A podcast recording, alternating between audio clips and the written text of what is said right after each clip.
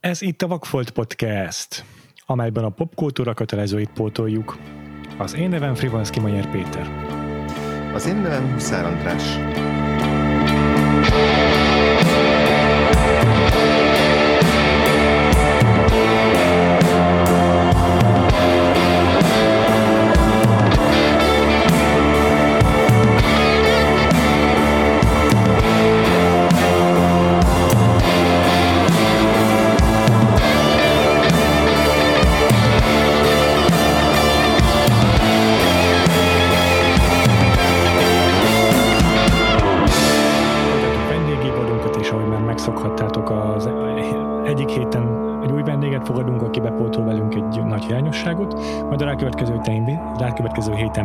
Visszahívjuk a vendégünket, és megnézzük az egyik kedvenc filmjét.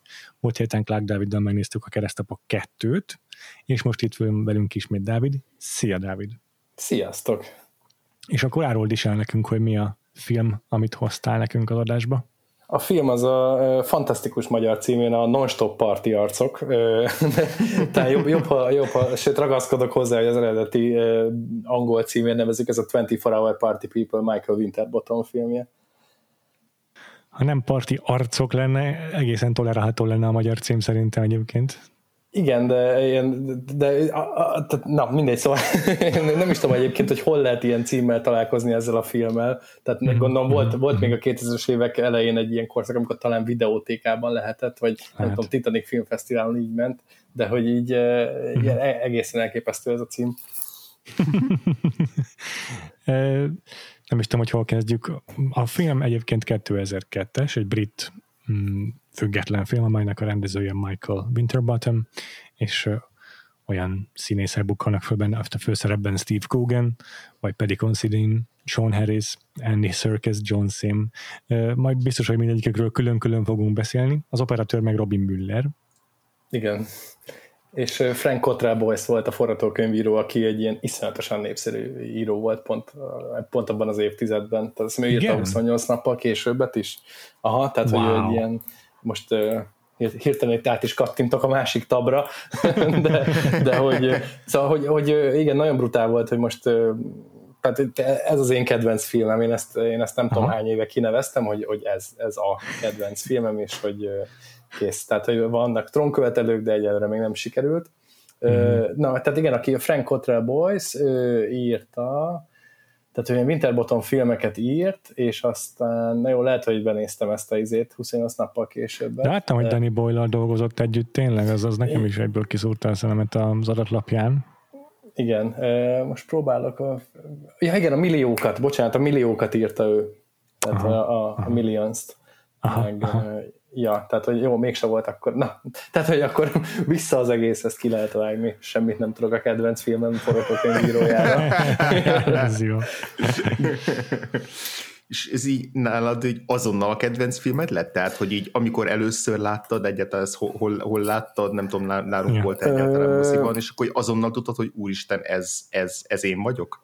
Ö, hát szerintem először, pont, most gondolkoztam rajta, hogy először én szerintem Roger Ebertnél olvastam erről, hmm. erről a filmről, és az ilyen két, hát 2002-ben ő írt róla, és szerintem már én akkor, akkoriban így nagyon rácuppantam az internetre, és így hát vagy, vagy tehát nem, nem biztos, hogy 2002-ben, de pár évvel később így olvastam. Tehát így, amikor rájöttem, hogy Roger Ebertnek fönn van a, a, az, egész, az egész archívum, vagy az archívumának egy nagy része a honlapján, akkor így egy után lehetett keresni ilyen négy csillagos filmekre, és ezeket a kritikákat mind elolvastam, és a 24 Hour Party People volt az egyik négy csillagos film, és, és tök érdekes volt, mert, mert a legtöbb film az olyan volt, hogy nyilván teljesen megértett, hogy négy csillagot kapott, vagy, vagy olyan nem tudom, Oscar díjas, vagy fesztivál díjas, vagy ilyen elismert filmrendezők csinálták, és ez meg egy ilyen, ez meg egy ilyen furcsaság volt. És hogy tehát Roger Ebert azért annyira durván nem osztogatta a négy csillagokat. Sok filmnek adott, meg nem tudom, a Garfieldnak is három csillagot adott például, de tehát, hogy volt, hogy így felértékelt dolgokat, viszont ez így nagyon, nagyon kilógott szerintem a, a, át, úgy általában a, ebben a négy csillagos halomból, ugye, hogy neki van ez a, volt ez a könyve és a sorozata is, ez a Great Movies, ebbe ez a film például nem került bele, de hogy minden film, ami abba belekerült, ezek a négy csillagos klasszikus filmek, azok tényleg ilyen klasszikus, nem tudom, fellénik, meg ilyesmik. Aha. Na mindegy, és hogy, és hogy fura volt ezt a filmet látni, ja, főleg mert tényleg egy 2002-es brit film, amiről semmit nem lehet tudni, mm. vagy semmit nem lehetett akkor tudni, és hát nyilván most már szerintem ez így elévült, tehát hogy én ezt letöltöttem ezt a filmet, nem tudom, vagy most remélem, hogy elévült, te jó Isten, tehát hogy sikerült bizonyos csatornákon keresztül megszereznem, és megnéztem, és elsőre nagyon tetszett. És, de, de csak nagyon tetszett, tehát egy nagyon szórakoztató film volt, ami így, így ilyen furcsa volt és erre a furcsaságra csak nem tudom, mostanában jöttem rá, hogy tényleg mennyire furcsa, és, és aztán mindig mutogattam embereknek, hogy nézz, nézzük meg ezt a filmet. Tehát én voltam az a nagyon idegesítő ember a 2000-es évek elején, aki mindig az volt, hogy átment egy ismerőséhez, vagy átjött egy ismerős, és akkor figyelj, nézzük ezt meg, mert ez egy kurva jó film. Tehát, hogy én így nem tudom, tehát én, én volt pár hónap, amikor a, a, a Room-mal traktáltam az összes ismerősömet, és most nem az Alison Brie-sre gondolok, hanem a Tommy Vizósra, és hogy ja, mindegy, hát jó időszak volt az is, de hogy, de hogy így, és minél többször láttam, annál jobban tetszett, aztán így... így Ez a rumos traktálása a kullista előtt vagy után volt? Ez, ez előtte jó volt, tehát hogy én ezt a kérdés nagyon jó, a kérdés nagyon jó, köszönöm a kérdést. Fú, végre most így a, így a másik oldalán az interjúnak most tudom, hogy miért mondanak mindig ilyeneket emberek, hogy köszönöm a kérdést, és nagyon jó kérdés, hogy Hát tényleg ez, ez, ez lesz szerintem a műsorotok történetének a legfurább dicsekedése, de egyszer egy, egy barátom azt mondta, hogy én voltam az első ember, aki a Roomot elkezdte, a Room igéjét elkezdte hirdetni Magyarországon. Én tényleg Aha. ilyen nagyon-nagyon hamar így sikerült mindenféle blogokon olvasni róla, és megszerezni, tudod, ilyen kb. úgy volt, hogy ilyen kommentekben, ilyen mega upload linkeken így, így, így adták, vették az emberek és akkor tényleg így furra elkezdtem nyomatni ezt. Még egy időben felismerült, hogy vagy kéne valami vetítést csinálni, de inkább csak a, a, tehát a barátaimmal traktáltam ezzel, és aztán mire James Franco bőven megcsinálta azt a filmet, akkor már így el is ment minden érdeklődésem. Mm-hmm. Na de hogy igen, ez még a kulista előtt volt, válaszol, válaszol a, a kérdésedre. És én szerintem akkoriban, amikor ezt a filmet láttam, akkor jutottam el először Angliába, és nekem Angliában élnek rokonaim, nem Manchesterben, ahol a film játszódik, hanem Liverpoolban, a szomszéd, hát tulajdonképpen ilyen szomszédos nagyvárosban, és így, így, így nagyon, na, nagyon, te, nagyon tetszett Liverpool, meg az egész, ahhoz tehát iszonyatosan nyomasztó volt, meg ilyen lehangoló, meg hogy akkor jutottam először ilyen angol nyelvterületre, tehát akkor ilyen szerintem ilyen 20, 20 éves voltam, 20, nem tudom, már összefolynak már az évek a kullista előtt, és hogy akkor, tehát egyrészt ugye volt az érzés, hogy úristen, ez itt Anglia, és itt sétálok Liverpoolban, ahol nem tudom, itt volt a Beatles és a Frankie mm. Goes to Hollywood tagjai, azok itt rohangáltak, és hogy és, és nem tudom, én, én valahogy ilyen, ilyen fiatal koromban én óriási ilyen angol mániás voltam, majd én angol popkultúra mániás, tehát én a Sky Channel-t néztem, meg ilyen Children's Channel-t, meg ilyesmit, és vagy tökre így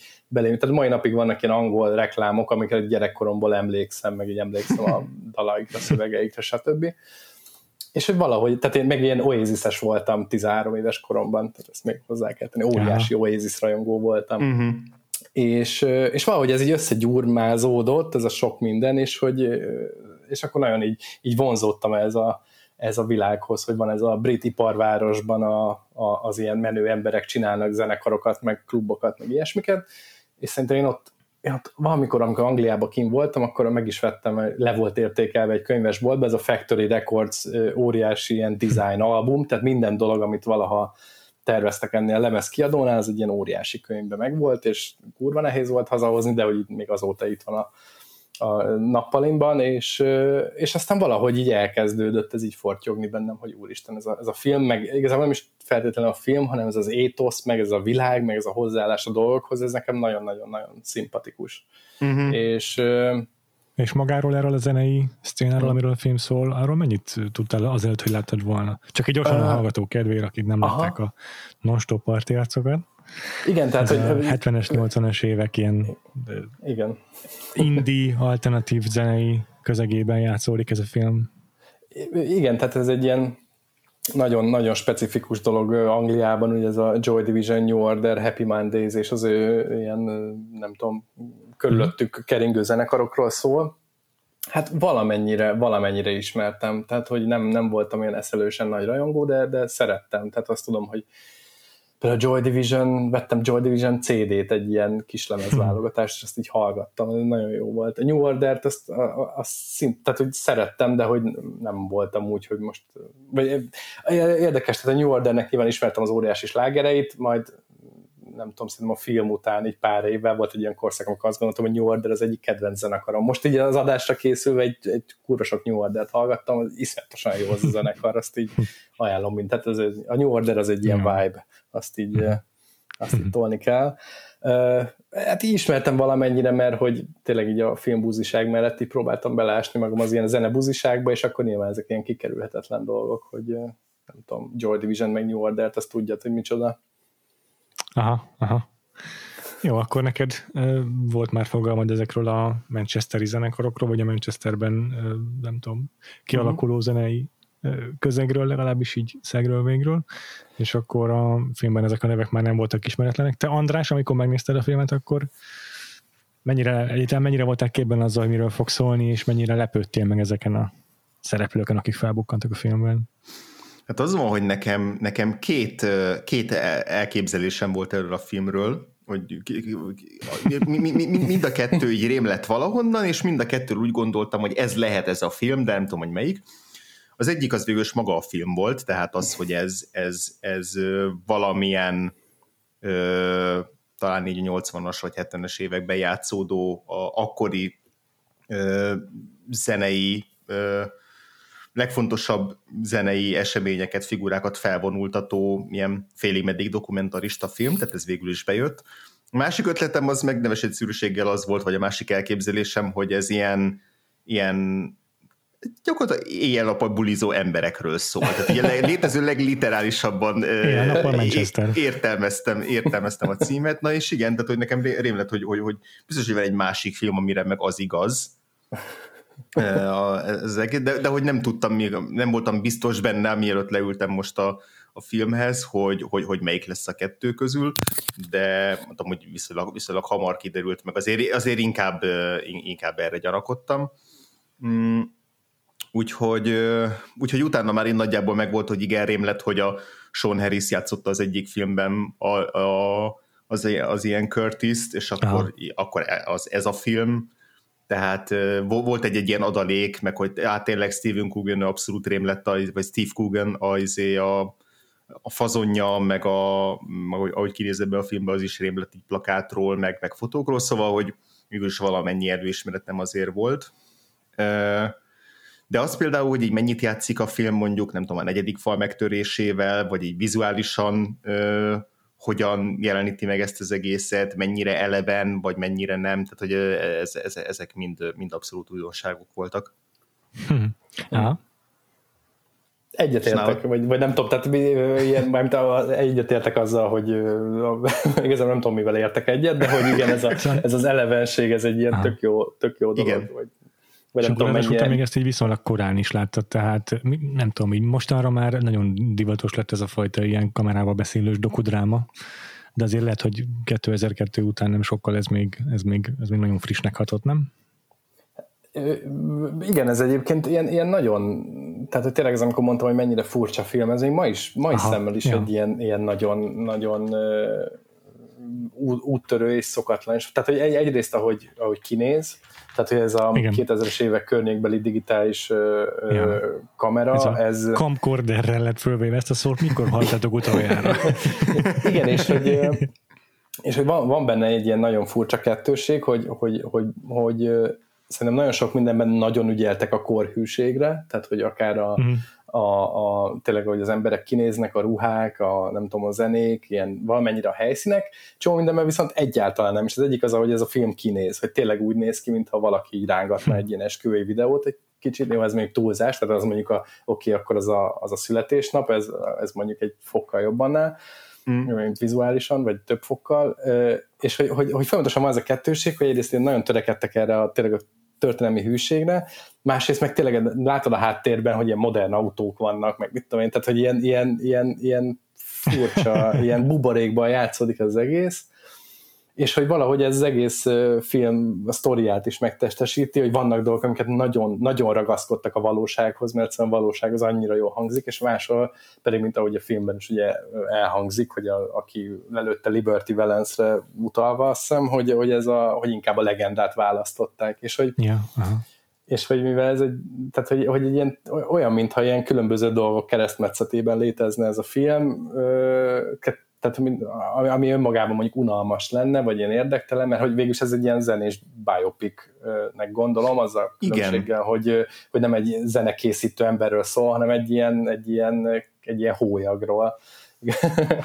igazából egy ilyen, egy ilyen igaz ilyen kantról, aki, aki gyakorlatilag nem sok mindent csinál, azon kívül, hogy fontoskodik, de hogy mégis van egy ilyen biopikes íve az egésznek, tehát tök fura például egy ilyen biopiket látni majdnem 20 évvel ezelőttről, és akkor mondjuk elérakni a Bohemian rhapsody hogy ez egy ilyen, nem tudom. abszolút, abszolút, mm. igen, nekem is ez, a, ez jó, hogy így mondod, mert, mert tényleg talán ez a leg, legérdekesebb, hogy alapvetően, ezt így a film közben is felfedeztem, hogy azért ha, ha így lehántjuk a, a, az ilyen, ilyen, nem tudom, rárakott rétegeket, akkor az egy tök lineárisan elmesélt történet, tehát hogy elkezdi a, a 70-es évek elején, és akkor eljut odáig, hogy, hogy bezárják a, a, a haciendát, és akkor ott, ott véget ér a sztori, és közben így szépen halad előre, hogy most ez történt, ez történt, ez történt, ilyen klasszikus, ilyen tényleg mm. ilyen biopikes módon, de hogy közben rá, egyrészt rárakja ezeket a, ezeket a filmes technikákat, de másrészt meg az egésznek van egy olyan, olyan lüktetése, olyan lüktető, nem tudom, ilyen ereje vagy szenvedélye, amiről nekem sokkal inkább eszembe jutott a Trainspotting, uh-huh. annak, a, annak az ilyen, ilyen, ilyen függő izé, drogosodrása, nem tudom, eszembe jutott róla az Irma Web, azt nem tudom, azt talán uh-huh. Dávid, te láttad a, uh-huh, uh-huh. a, a Olivia Sayasnak szintén 96-os filmje, ami, ami, ami, ami, nem tudom, én érzek ilyen hasonlóságot, csak így a nem tudom, így a, a, a formabontó radikali, uh-huh. nem tudom. Ja, szóval ez, ez, ez a formabontó jellege, hogy így hogy így, hogy így van egy keret, és így azt érzem, hogy ez fontosan szét akarja feszíteni ezt a keretet a film, mert hogy így túlságosan dobog benne valami, nem tudom, a szív, vagy a zene, vagy valami uh-huh. úgy dobog benne, hogy ez így nem bírja el, nem bír megmaradni ebben a keretben, és valahogy ez a, ez a feszültség, ez, ez nagyon, nagyon imponál, meg így nagyon izgalmasá teszi végig a filmet, azon túl is, hogy egyébként is tök érdekes, amit elmesélt, tehát hogy én, ja. nekem ennél jóval csekélyebb ismereteim voltak így a Manchester éráról, úgyhogy, úgyhogy nekem ilyen, nem tudom, ilyen gyors talpalónak is piszok jó volt a film, tehát hogy önmagába én tökre élveztem volna, hogy ha csak annyi, hogy elmeséli, hogy mi volt a szitu a, a, a Joy Division-nel, New Order-rel, Happy Mind Days-szel, révkultúrával, de hogy ezen felül meg még beleteszi ezt a, ezt a lüktetést, amitől meg, egy, meg nem csak érdekes, hanem abszolút élvezetes is volt. Uh-huh. Ja, most igazából viccből említettem az előbb, de most halál komolyan fogom, tehát tényleg ez a Winterbergtől a születésnapra nekem egy kicsit hasonlít. Tehát ugye ez az a korszak, amikor a dogma az így valamennyire pörgött, uh-huh, vagy yeah. köztudatban volt, és hogy nekem az a film az, vagy a születésnap az az, hogy így, hogy megvoltak ezek a korlátok, meg hogy miket tudsz csinálni, de hogy közben meg egy iszonyatosan erős, és, és ilyen lendületes, és, és élvezetes film, tehát hogy én simán tudom képzelni, hogy az a fajta ilyen történetmesélés, az, az Winterbottomot simán olyan jó kimondani mindig, hogy Winterbottom. olyan, mint egy ilyen Harry Potter gonoszt, nem tudom, idéznie meg. Szegény ember. Na, mindegy, de hogy, de hogy igen, hogy, hogy, hogy ez a fajta, ez a fajta ilyen nem is tudom, mi, mi a jó a magyar szó arra, hogy ilyen visceral, hogy ilyen, nem tudom. Zsigeri. zsigeri, igen, hogy ez egy ilyen, ilyen, ilyen valahogy zsigeri, tehát hogy ilyen a konvencióktól felszabadulva egy ilyen zsigeri történetmesélés az egész. Egyébként én is, jó, hogy mondod a trainspottingot, András, mert szerintem is valahonnan onnan lehet eredeztetni ezt a, ezt a stílus ilyen hullámot. Legalábbis gyanítom, hogy hogy ezek a filmnek annak köszönhetik a létüket, azért kaphattak pénzt arra, hogy elkészüljenek, mert létezett egy Trainspotting előtte pár évvel. Mm. Volt például a, szintén a John Sim főszereplésével, aki játszik ebben a filmben is egy zenészt. Volt egy Human Traffic című film 99-ben, mm. tehát nem sokkal korábban, az is full ugyanilyen stílus, csak az mm. éppen nem videóra forgott, hanem rendes celluloidra, de van ennek is egy ilyen nagyon nagyon kis házi barkács felvétel stílusa, meg a, az meg egy ilyen klub szcénáról szólt, tehát a 90-es éveknek a zenei világáról, és az is ilyen tomboló pörgőfilm. Uh-huh. Ja, meg hát szerintem azért tényleg nagyon érdekes, hogy, hogy egy kamerára forgatott kosztümös film, vagy hát gyakorlatilag egy ilyen popkult történelmi film. Tehát, hogy ez egy ilyen ja ahol tényleg réginek kell kinézni az embereknek, és olyan technológián jelented meg őket, ami akkor nem létezett. Yeah. Ami mondjuk ja, végülis igaz nagyon sok mindenre, de hogy de, ja. de hát tényleg emlékszem, hogy bár éve is volt ilyen film, most már lehet, hogy több mint tíz éve, de hogy így nagy-nagy vállalás volt ilyen rendes, mit tudom én, kosztümös, tehát ilyen uh-huh. igazi period piece filmtől, hogy digitális kamerával forgott, ez egy időszakban még azért nagyon merész dolog volt, 10-15 éve. Igen, meg a, nem láttam, de hogy a Public Enemies még ilyen a Michael Mann-től, tehát ja, azt mondták, aha, ilyen aha. Rossz, vagy jó, attól függ, kit kérdezel példaként igen. felhozni. Igen, uh, pont a, pont a 2000-es években volt szerintem ez, a, ez az időszak, amikor amikor a filmesek, vagy, vagy néhány filmes elkezdett így, így vadul kísérletezni a tényleg ilyen rendes videókamerával, mielőtt még a digitális ö, kamera az úgy vette volna át a terepet, hogy az már imitálja a, a, a izé filmstockot, és hogy akkor így, akkor így emlékszem, hogy a, a, ilyen a Michael Mann volt olyan, akit így, akit így iszonyatosan el, el, elmeszeltek amiatt, hogy milyen ocsmányul néznek ki a filmjei, aztán ma meg már így, így nem tudom, ez egy ilyen igen. Ö, nagy becsben tartott vizuális kísérletezés, mert igazából ez egy kvázi ilyen zsákutca volt így a, nem tudom, a, a filmezésnek Igen. a tek, tek, technológiai változásaiban ez a, ez a, ez a videokamerás korszak, az és pont szerintem ugye 2000-es évek elején forgatott a, a Lucas Moodysson, a, uh-huh, uh-huh. a Till Summons, az is ilyen ma visszanézve így borza, borza, borzalmasan néz ki, tehát, hogy voltak ilyen, volt, de, hogy, de hogy közben meg, meg tök izgalmas, szóval, hogy voltak ezek a kísérletek, és hogy volt, akinél bejött, volt, akinél nem. Ja, igen, táncos a sötétben, de hogy, de hogy itt a, a 24 Hour Party People-nél szerintem tök,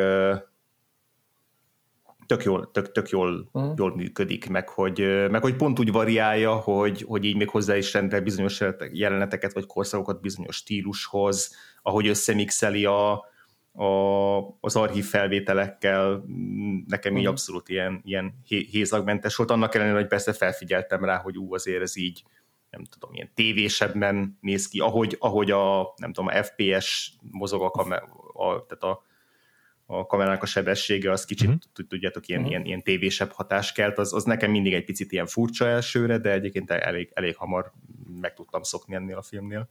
Ja, és szerintem, uh-huh. szerintem ez kifejezetten segített segítette, vagy nem, nem is tudom, segít, szerintem segítette a, a filmnek a stílusát, tehát az, hogy ez most tűnt fel igazán, valószínűleg nyilván tudat alatt mindig tudtam, hogy, hogy ennek a filmnek nagy része ilyen iszonyatosan ilyen hétköznapi lazak kötetlen pillanatokból áll, tehát oké, okay, hmm. hogy ez a, ez a csávó így nem tudom, magyaráz, meg a saját fontosságát ö, hangsúlyozza, de hogy, de hogy például imádom, hogy van a, amikor a Sex Pistols koncertre hazamennek, ott így nem tudom, szívnak, meg fetrengenek a kanapén, és nem tudom, arról beszélnek, hogy bevág a farmer, hogy ez egy ilyen, vagy nem tudom, egy, szerintem ezek ilyen tök vicces, hogy egy ilyen nagyon fontosnak titulált történetben egy csomó ilyen nagyon-nagyon apró, nagyon hétköznapi dolog van, és én Igen. úgy feltételezem, hogy a, a videókamera az akár ebben segíthetett is, hogy megteremteni ezt a, ezeket a pillanatokat, vagy amikor nem tudom, a brokkoliról beszélgetnek, vagy valami, tehát hogy egy ilyen, hogy, hogy ezek ilyen, ilyen, ilyen nagyon-nagyon hétköznapi pillanatok, és,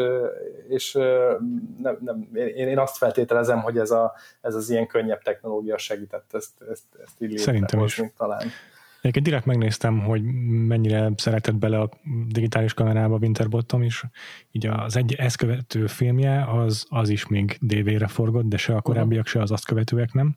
Most hmm. a legújabbakat nem tudom, lehet, hogy a tripeket már arra csinálja, fogalmam sincs, de hogy nem az volt, hogy akkor most ő azért, mert indi rendező kényszerült arra, hogy digitálisra forgasson, vagy ilyesmi. Ez tényleg szerintem egy tudatos döntés lehetett, és szerintem is az az oka, hogy én úgy, úgy gondolom, hogy a 2000-es évek elejének, amikor ez a film készült, annak a, a, a, a, ebben a közegben, a filmes közegben a, annak a megfelelője, ami a 70-es években a Factory volt, az a digitális kamera. Az, hogy a semmiből, a nullából tudsz valami prezentábilisat csinálni, uh-huh. ez az indie zenének a filmes megfelelője az az, hogy digitális kamerára, amit megveszel a zéba, a sarki elektronikai szaküzletbe, azzal csinálsz egy egész filmet.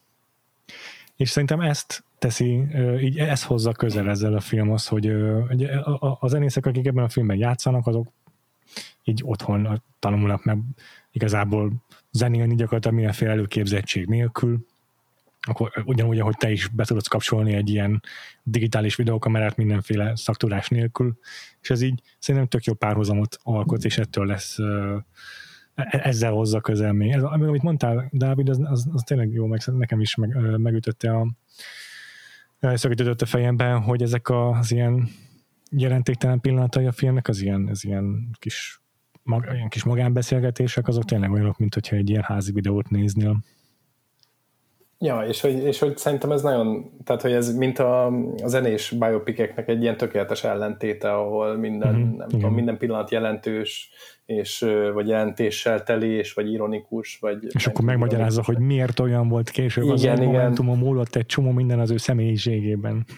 tehát, hogy, tehát, hogy ez, ez meg pont az ellentéte, hogy azt látod, hogy ezek ilyen 30-as csávók igazából, vagy 20-as és 30-as csávók, Igen. akik így azt csinálják, mint a 20-as, 30-as csávók, úgy általában, hogy söröznek, meg cigiznek, meg szívnak, meg zenéről beszélgetnek, és közben erősen megkérdőjelezhető pénzügyi döntéseket hoznak. De, de egyébként igen, tehát hogy a, csak egy, még tényleg egy fél szót a, a videókamerára, hogy azt a következő filmje az a, az a kilenc dal volt, ö, azt hiszem, most megint átkatintok a másik tabomra, vagy Winterbottomnak, ami, ami azért is két dolog miatt érdekes, az egyik azért, mert ez volt az első film, amire, amiről írtam nyomtatásban, Nézzük csak. Wow. Nem, nem, nem, bocsánat, még, bocsánat, még csinált két, két filmet. Tehát, hogy van az Ezen a világon, a Code hmm. 46 és a 9 dal, és az, hogy ezen a világon az egy ilyen, ilyen menekült gyerekről szóló ilyen dokumentarista játékfilm, tehát az valószínűleg muszáj volt ilyen minél kisebb cuccal csinálni. A Code 46 az egy skifi, de hogy a, a Tim Robinson, meg Samantha Mortonnal, és van a 9 dal 2004-ben, ami arról volt híres, hogy két főszereplője van, és a filmben semmi más nem történik, mint hogy koncertekre mennek és szexelnek. De hogy konkrétan igazából szexelnek. Tehát én ezt a Titanicon láttam, szerintem kurva jó volt a film, tehát hogy egy ilyen, tényleg úgy 20 évesen láttam kb, vagy nem tudom hány, és hogy úgy éreztem, hogy úristen, ez a csúcsa mindennek, emberek utálják egyébként, de tényleg az van, hogy a két színész, a, az egyik a, aki ebben a 24 Hour Party People-ben a, a Happy Mondays menedzsere, meg a, ő, a, ő a férfi a filmben, és aki a, a Trip filmekben a, azt hiszem, hogy a, a Steve Coogannek a, az otthon maradt felesége, de nem vagyok ebbe benne biztos, tehát hogy valami amerikai barátnő vagy feleség vagy ilyesmi, és, na, és ők szexelnek igen. ketten ebben Jó, a, az igen. E, igen ő, ők szexelnek ketten ebben a filmben, tehát egy az egyben, tehát hogy, hogy minden, mint egy ilyen kvázi egy ilyen pornóban, csak a kamera mögött Michael Winterbottom van a 24 Hour Party People rendező. Nagyon érdekes egyébként, tehát az, az látszik, hogy az, az a film megszületett, olyan film még egy nem lesz, más időben nem lehetett volna elkészíteni, csak és kizárólag 2004-ben. Tehát ez egy ilyen, és ugye én közben ilyen Black Rebel Motorcycle Club, meg Franz Ferdinand koncertekre mennek, szóval, hogyha valaki újra akar érni a 2000-es évek közepének ilyen indie zenét, akkor azt így ajánlom. De nem erről szól ez most az adás, csak muszáj volt ezt kiadni magamból. Aha. Köszi a ja. tippet, amúgy zenei, zenei része eladta nekem.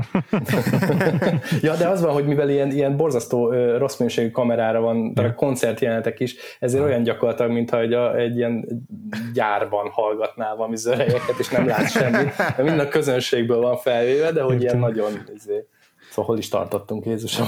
Még egy beszéltünk Winterbottomról, ha, ha benne vagytok.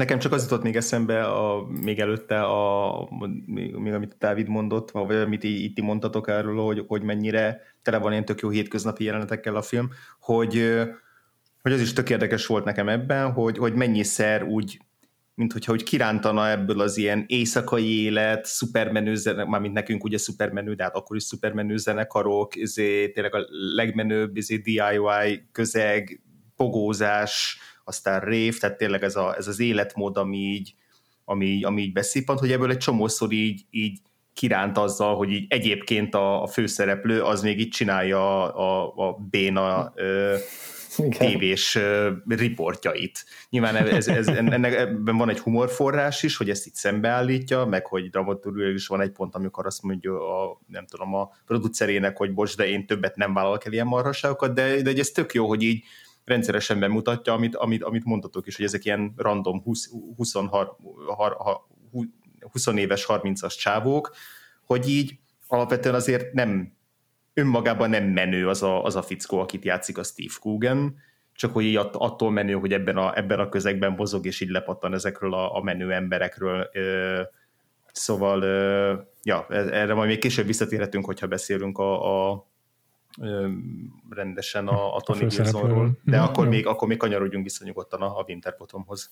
Na, tök jó, mm. hogy ezt szóba hoztad, mert uh, szerintem ez, ez Michael Winterbottomnak biztos, hogy egy kattanásról lehet, vagy egy ilyen kedvenc uh, dolga, hogy így keveri ezt a, a fajta ilyen enyhén pátoszos, vagy menő dolgot a, a, a, az ilyen önironikus karakterekkel, vagy humorral, mert a Trip széria az gyakorlatilag uh-huh. ez. Uh-huh. Mm. Igen, hát a, a Trip szériának ez a, ez a gyakorlatilag a magja, amit ebben a filmben látsz.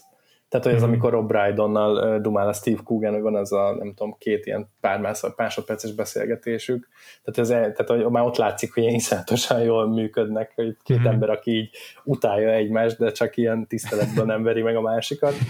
És akkor ezt egy, egy későbbi filmben aztán még jobban kihasználta, ez a magyar, magyar címe Bika Töke, de hogy Cock and Bull Story, ami ugyanegy ilyen szuper ilyen meta, arról szól, hogy Steve Coogan főszereple egy ilyen klasszikus brit regénynek, Tristram Shandy-nek a, a, az adaptációjában, és ennek a forgatásáról szól, ahol, amiben a filmben ugye Steve Coogan játszik, és Rob Brydon a, a színész mellette, és hogy a filmben, amit forgatnak a filmben, még Gillian Anderson is játszik, és hogy emiatt például Rob Brydon attól fél, hogy egyszerűen annyira rá van gerjedve, hogy nem tud koncentrálni. Na mindegy, ilyen óriási humor, de egyébként az kurva jó az a film, azt, azt, azt ajánlom. Tehát az ugyanezt, a, ugyanezt a, a, az ilyen világnézetet viszi tovább. Hmm. De igen, tehát hogy az a, igen, az a trip, tehát egy fantasztikus látni, hogy tényleg ez a, ez a 24 Hour Party People, ez még egy ilyen fiatalos cucc, és a tripben Aha. meg ez ilyen, tehát ez gyakorlatilag nem, nem is tudom micsoda. Életünk utolsó napjai újra és újra a hangulatban szerintem az a sorozat, én, én imádom, nagyon szeretem, de hmm. le tud hozni az életről, nekem ellenére, hogy iszonyatosan jókat esznek benne. Aha. Te láttál a trip filmek közül, vagy a sorozatból valamit, András? Nem, nem, nem. Hát a, azokat a videókat, amik így, amik így kijöttek belőle, főleg a, a, azért, ugye Michael a klasszikus mindenki látta. Michael Kénes, persze, persze, tehát a, a, amiket így mindig kiemelnek, hogy na megint, megint XY-nak az akcentusával ö, hülyeskednek benne, az, azokat láttam, de magukat a filmeket nem néztem meg, csak olvastam róluk, hogy, hogy, hogy így, így nagyon-nagyon érdekes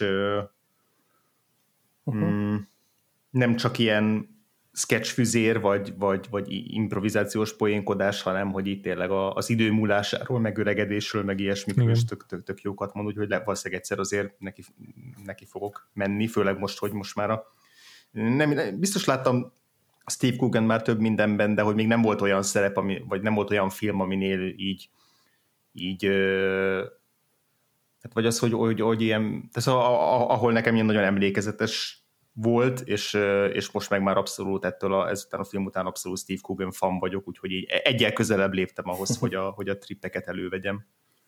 Ja, hát a mhm. trip az ilyen szuper melankólikus, tehát hogy az, az mhm. tényleg olyan, mint nem, nem is tudom mihez hasonlítani.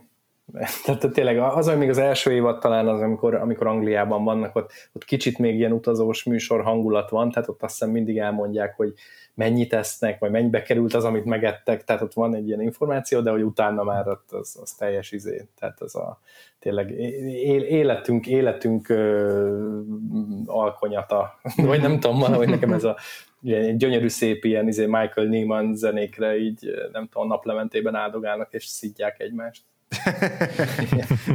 ez a Before, Before Sunrise trilógia csak még egy évtizeddel, vagy, vagy, vagy több évtizeddel később indul a szereplők életében. Tehát, hogy igen, és, és úgy, hogy alapból is, Hawk, igen. igen. alapból is utálják egymást a szereplők, tehát... igen, igen, tehát soha nem jöttek össze, tehát egyszer sem, soha. Kihagyják azt az időszakot, amikor szerelmesek lesznek, meg összejönnek, hogy már csak a megkeseredett korszak, korszaknál indul, és abban marad. Nekem egyből, egyből, egyből ez a Before, szóval Sunrise trilógia, vagy milyen Before trilógia jutott eszembe azért van nekem is, hogy ez annak az ilyen inverz prezentációja. Igen, meg hát tényleg az ilyen nagyon érdekes műfai kavarodás az, az a mm. sorozat. Vagy én csak a sorozatokat láttam, tehát tudom, mm. hogy ilyen film hosszúságra is összevágták Igen. őket, de hogy a sorozat az ugye tényleg mm. egyszer ilyen utazós műsor, ilyen gasztroműsor, ilyen vicceskedés, mert tényleg ezek a, ezek a Michael Ként mindig előszedik, és az mindig kivétel nélkül nagyon vicces, és hogy közben meg tényleg ez a középkorúak vagyunk, és nem tudom, most már így mi, mi vár ránk ebben az yeah. életben. Yeah. Miközben tényleg az a vicc, hogy magukat, egyszerre játszák magukat, és nem magukat. Tehát, hogy igen. a, a, a sorozat egyik... Igen. De úgy, hogy tehát a sorozat egyik pontján az egyik szereplő, nem spoiler ezek semmit, tehát, hogy megcsal, megcsalja a feleségét, és akkor így ő mesélte később, hogy, hogy emberek oda mentek hozzá az utcán, hogy hogy, hogy tehetted ezt a feleséget. De és így mondta, hogy de hát én nem, nem az vagy, nem azt csináltam, hanem szóval, hogy ilyen, ilyen fur, fur, furcsa ilyen Aha. keveredés és ez, ez egyébként tényleg jellemző Winterbottomra, vagy, vagy legalábbis egy, egy bizonyos korszakára. Én, én emiatt a film miatt így igazából rajongójának tekintem magam, bár nagyon sok filmjét nem láttam, tehát hogy uh-huh. sokkal kevesebbet láttam, mint szerettem volna, de hogy de, de, de ő szerintem nagyon érdekes, tehát ő egy ilyen kis túlzásra egy ilyen brit Steven Soderbergh, tehát aki, Simán. aki nagyon termékeny. Aki nagyon termékeny, és ilyen nagyon különböző stílusokban, és hogy van egy, van egy ilyen látásmódja, amit felismersz, még ha a filmek azok nagyon különbözőek is. Ö, tényleg csinált, csinált Angelina Jolie-val filmet, ö, yeah. tehát a, a hatalmas szív, ami szerintem tök jó volt. Csinált ö, tehát van ez, a, van ez a gyilkos bennem él, ez a magyar cím, a Killer Inside Me, ami a Jim Thompson regénynek az tényleg, adaptációja. Tényleg, tehát ezt ő tényleg. csinálta.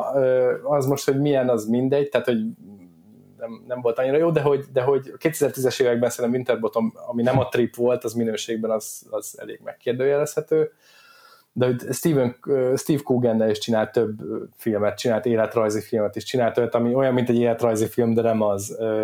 Ilyen, ilyen iszonyatosan változatos karrierje van, és, és tényleg non-stop dolgozik. Nagyon durva, hogy minden évben van filmje, tehát Igen. minden egyes évben. Igen. Amit még láttam, ami kicsit uh, meglepett, hogy volt egy ilyen dokumentumfilmje, amit a Russell Brand talált Igen. ki igen. Az jó, azt láttad? Az nem, nem, nem, nem, tehát ott Russell Brand az elég... Távol tehát a kettő együtt már sok lesz, így nem tudom. Peter Bottom és Russell Brand. Hú, én nagyon hadillában állok vele egyelőre. igen, tehát én is így. Inkább néha... a Steve Coogan. Steve Coogan.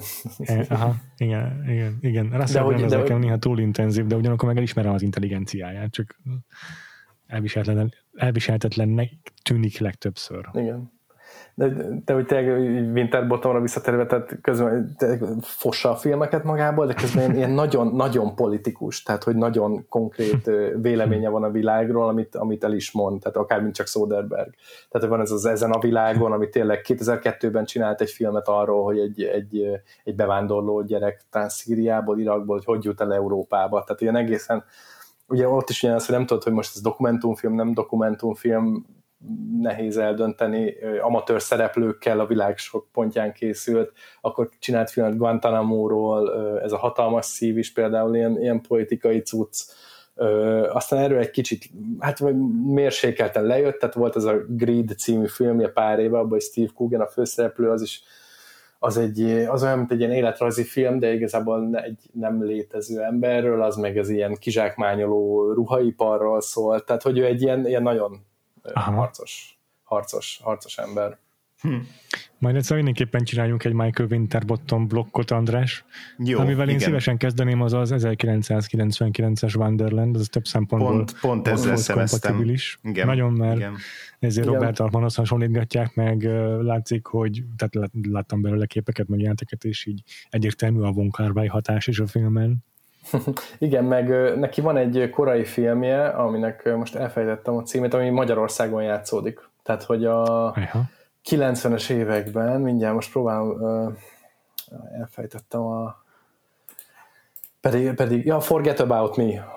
A Forget About Me 90-ből, tehát ami arról szól, hogy két Németországban állomásozó skót katona eljön Budapestre egy Simple Mind koncertre, és közben felvesznek egy magyar stoppost, találkoznak Grand Pierre Attillával, elmennek a, azt a fekete lyukba. Tehát, hogy ilyen, wow. ilyen, ilyen nagyon fura dolog. Én nem láttam, wow. de, uh-huh. Igen, tehát a Winterbottomnak önmagában a 90-es évek beli filmkészítése az egy ilyen fantasztikus. Tehát van a Butterfly Kiss, amiben Amanda Plummer egy, egy biszexuális sorozatgyilkos például. Ilyen, ilyen akkor van a, tényleg a Köszöntjük Szarajevóban, ami Woody Harrelson a délszláv háborúban, ott nem tudom, téblából. Ilyen, és aztán közben csinált egy, csinált egy West End 2000-ben Wes Bentley-vel. Tehát ilyen, ilyen, Igen. ilyen nagyon-nagyon-nagyon változatos azzal a Westernnel is szemeztem. Hát láttam, hogy nem túl jók az értékelései, de a jó kiállítású filmnek tűnt, meg jó a szereposztás. Igen, tehát én azt, én azt amikor Liverpoolban voltam, én azt megvásároltam DVD-n, azóta hmm. nem, tehát nem néztem meg. tehát pont az, hogy így nézed, hogy így, ah, ja, igen, yeah, tehát hogy yeah. fú, biztos nagyon, nagyon érdekes, nagyon jó, Wes Bent, Peter Mullen van benne, meg igen. nem tudom, és hogy hát jó, de azért na, jobb, jobb ezt így meghagyni a polcon, tehát hogy így. Uh-huh. Na, hát akkor beszéljünk egy picit a Steve Hugáról, ha már András így mondtad, hogy uh, most megkedvelted ez alapján, a film alapján, vagy felkeltette az érdeklődésedet. A Tripet azt már emlegettük, a Trip szériának a, az egyik főszereplője. De egyébként ő szerintem először az Ellen Partridge karakterként uh-huh. lett nagyon-nagyon híres. Neked az így megvan, András? Nekem csak névről, meg így az Aha. arca előttem van, de Aha. hogy nem láttam konkrétan soha. Aha, hát én most belenézegettem YouTube-on, de annyira én sem voltam képben vele. Te így követted ezt a, vagy foglalkoztál az Ellen partridge valamennyire, Dávid? Ö, én ö, láttam részletet a, ugye ez a ez a The Day to Day, vagy nem is a Day to Day, tehát ilyen 90-es évekbeli ilyen álhíradóban az volt, csinálták az meg igen. először a karaktert. Elfejtettem, hogy ki volt ennek az egésznek az ilyen mastermindja. De az a Armando Chris, Iannucci. Pont az a... Armando Iannucci, meg a Chris igen. valaki, akinek elfejtettem a nevét, aki talán a, a Four Lions csinálta. Na mindegy, nem akarok most már mindig IMDB-t nézegetni felvétel közben, de nem mindegy, az a lényeg, igen, hogy az Armando Iannucci-nak voltak ezek az álhíradói, és ebben tűnt fel, és ebből láttam részletet, és, és tehát konkrétan ez még a 90-es években, a 90-es években? Nem, ez is ugye a 2000-es években lehetett, hogy egy ilyen ismerősöm, aki néha volt külföldön, néha felvett VHS-re műsort, tehát felvett a, talán a BBC-t, vagy nem tudom, hogy, hogy hol látta, és hogy volt egy kazettája, amin volt ez a The Day to Day, volt a Birodalom, és a Brit Office, és hogy, de hogy ezek nem voltak teljesen meg, csak ilyen részletek voltak belőle, és hmm. ezeket így, nem tudom, ilyen 17-8 évesen láttam, jó, jó és ez semmi, semmihez nem fogható dolgok, de hogy úgy, hogy tudom, öt, pár percre emlékszem belőle, csak hogy te jó Isten, mik ezek, tehát hogy mit tudom én, a 18 éves korában az emberek találkozni a, a Brit Office-nak az egyik részével, Aha. amikor David Brent a, nem tudom, a óriási fekete faszokkal viccelődik, tehát ez egy ilyen, ez egy ilyen mind blown pillanat, és hogy szerintem ott láttam ebből, és hogy ilyen, hát ez, ez nagyon furcsa volt ezt látni, olyan fajta humor, ami nyilván Magyarországon nincs, vagy szerintem yeah. azóta sincs. Ez a day-to-day, és szerintem abban volt Ellen Partridge, és hogy kicsit így meg is maradt bennem, és, és aztán a, szerintem a 24 Hour Party People miatt elkezdtem így beszerezgetni a sorozatot, ezt a, az I'm Ellen Partridge-ot azt néztem is, és az nagyon vicces, tehát az olyan, mint egy ilyen brit Anchorman sorozat, gyakorlatilag. Tehát hogy ez, ebben, aztán nem az enyém a hasonlat, tehát azt hiszem, vagy Adam McKay, vagy nem is tudom ki mondta ezt, tehát hogy ami az amerikaiaknak Ron Burgundy, az, az az angoloknak Ellen Partridge, ja. és, és egy ilyen, tehát a sitcom az egy ilyen borzasztóan ilyen kellemetlen, de nagyon-nagyon vicces sorozat, és aztán hát ugye tényleg az van, hogy ez, egy, ez nem csak az van, hogy van egy Ellen Partridge sorozat, hanem van egy ilyen Ellen Partridge univerzum ami így egy ilyen, lassan ilyen, ha nem is Marvel, de egy ilyen DC univerzum, tehát hogy neki vannak különböző sorozatai, amiben ő szerepel, vannak audiokönyvek, vannak egy, egy, egy nem létező talk show, ami szintén wow. egy ilyen sitcom volt, uh-huh. Akkor vannak ugye most már különböző filmek is, most megint van sorozat, tehát hogy ö, nagyon, nagyon vicces látni, ö, azzal együtt, hogy, hogy tényleg valahogy így, én nem tudom, én Magyarországon így ezzel a fajta karakter, tehát hogy nagyon parodizál egy bizonyos fajta karaktert, ami szerintem Magyarországon igazán sose létezett, mert hogy, tehát hogy nem voltak ilyen, megint csak a, ugyanazt a szót használom, ilyen hólyagok a magyar tévében, még a pár ilyen sportriporterre emlékszem is, de hogy így, de hogy nem voltak ilyen arcok, amiket Ellen Partridge parodizált, ez egy kicsit nehéz vele mit kezdeni szerintem. Mint hmm. mondjuk nem tudom, a David Brenteket tudnak mondani emberek, Ellen Partridge-ot nem biztos így Magyarországról, de hmm. ja, Ja, szóval ez az Ellen Partridge egy ilyen, ilyen igazából egy BBC műsorvezetőnek a paródiája, ilyen oldalra fésült, nagyon elegáns, izé, kötött pulóveres, tweedzakós figura, aki nagyon beképzelt és nagyon nagy riporternek tartja magát, és a lehető legbénább szituációban bénázik. És uh, tényleg hihetetlen, hogy ez így végig kíséri Steve Coogannek a karrierjét, tehát azt hinnéd, hogy az ő ilyen nagy nem tudom, Oscar pályázó filmjei után már így maga mögött hagyja ezeket a dolgokat, amikkel feltört, de nem, ő, ő, ő azt mondja, hogy az Ellen Partridge az őt végig fogja kísérni, és az, az, ő, az ő része, és, most, és most is csinálja. Hm.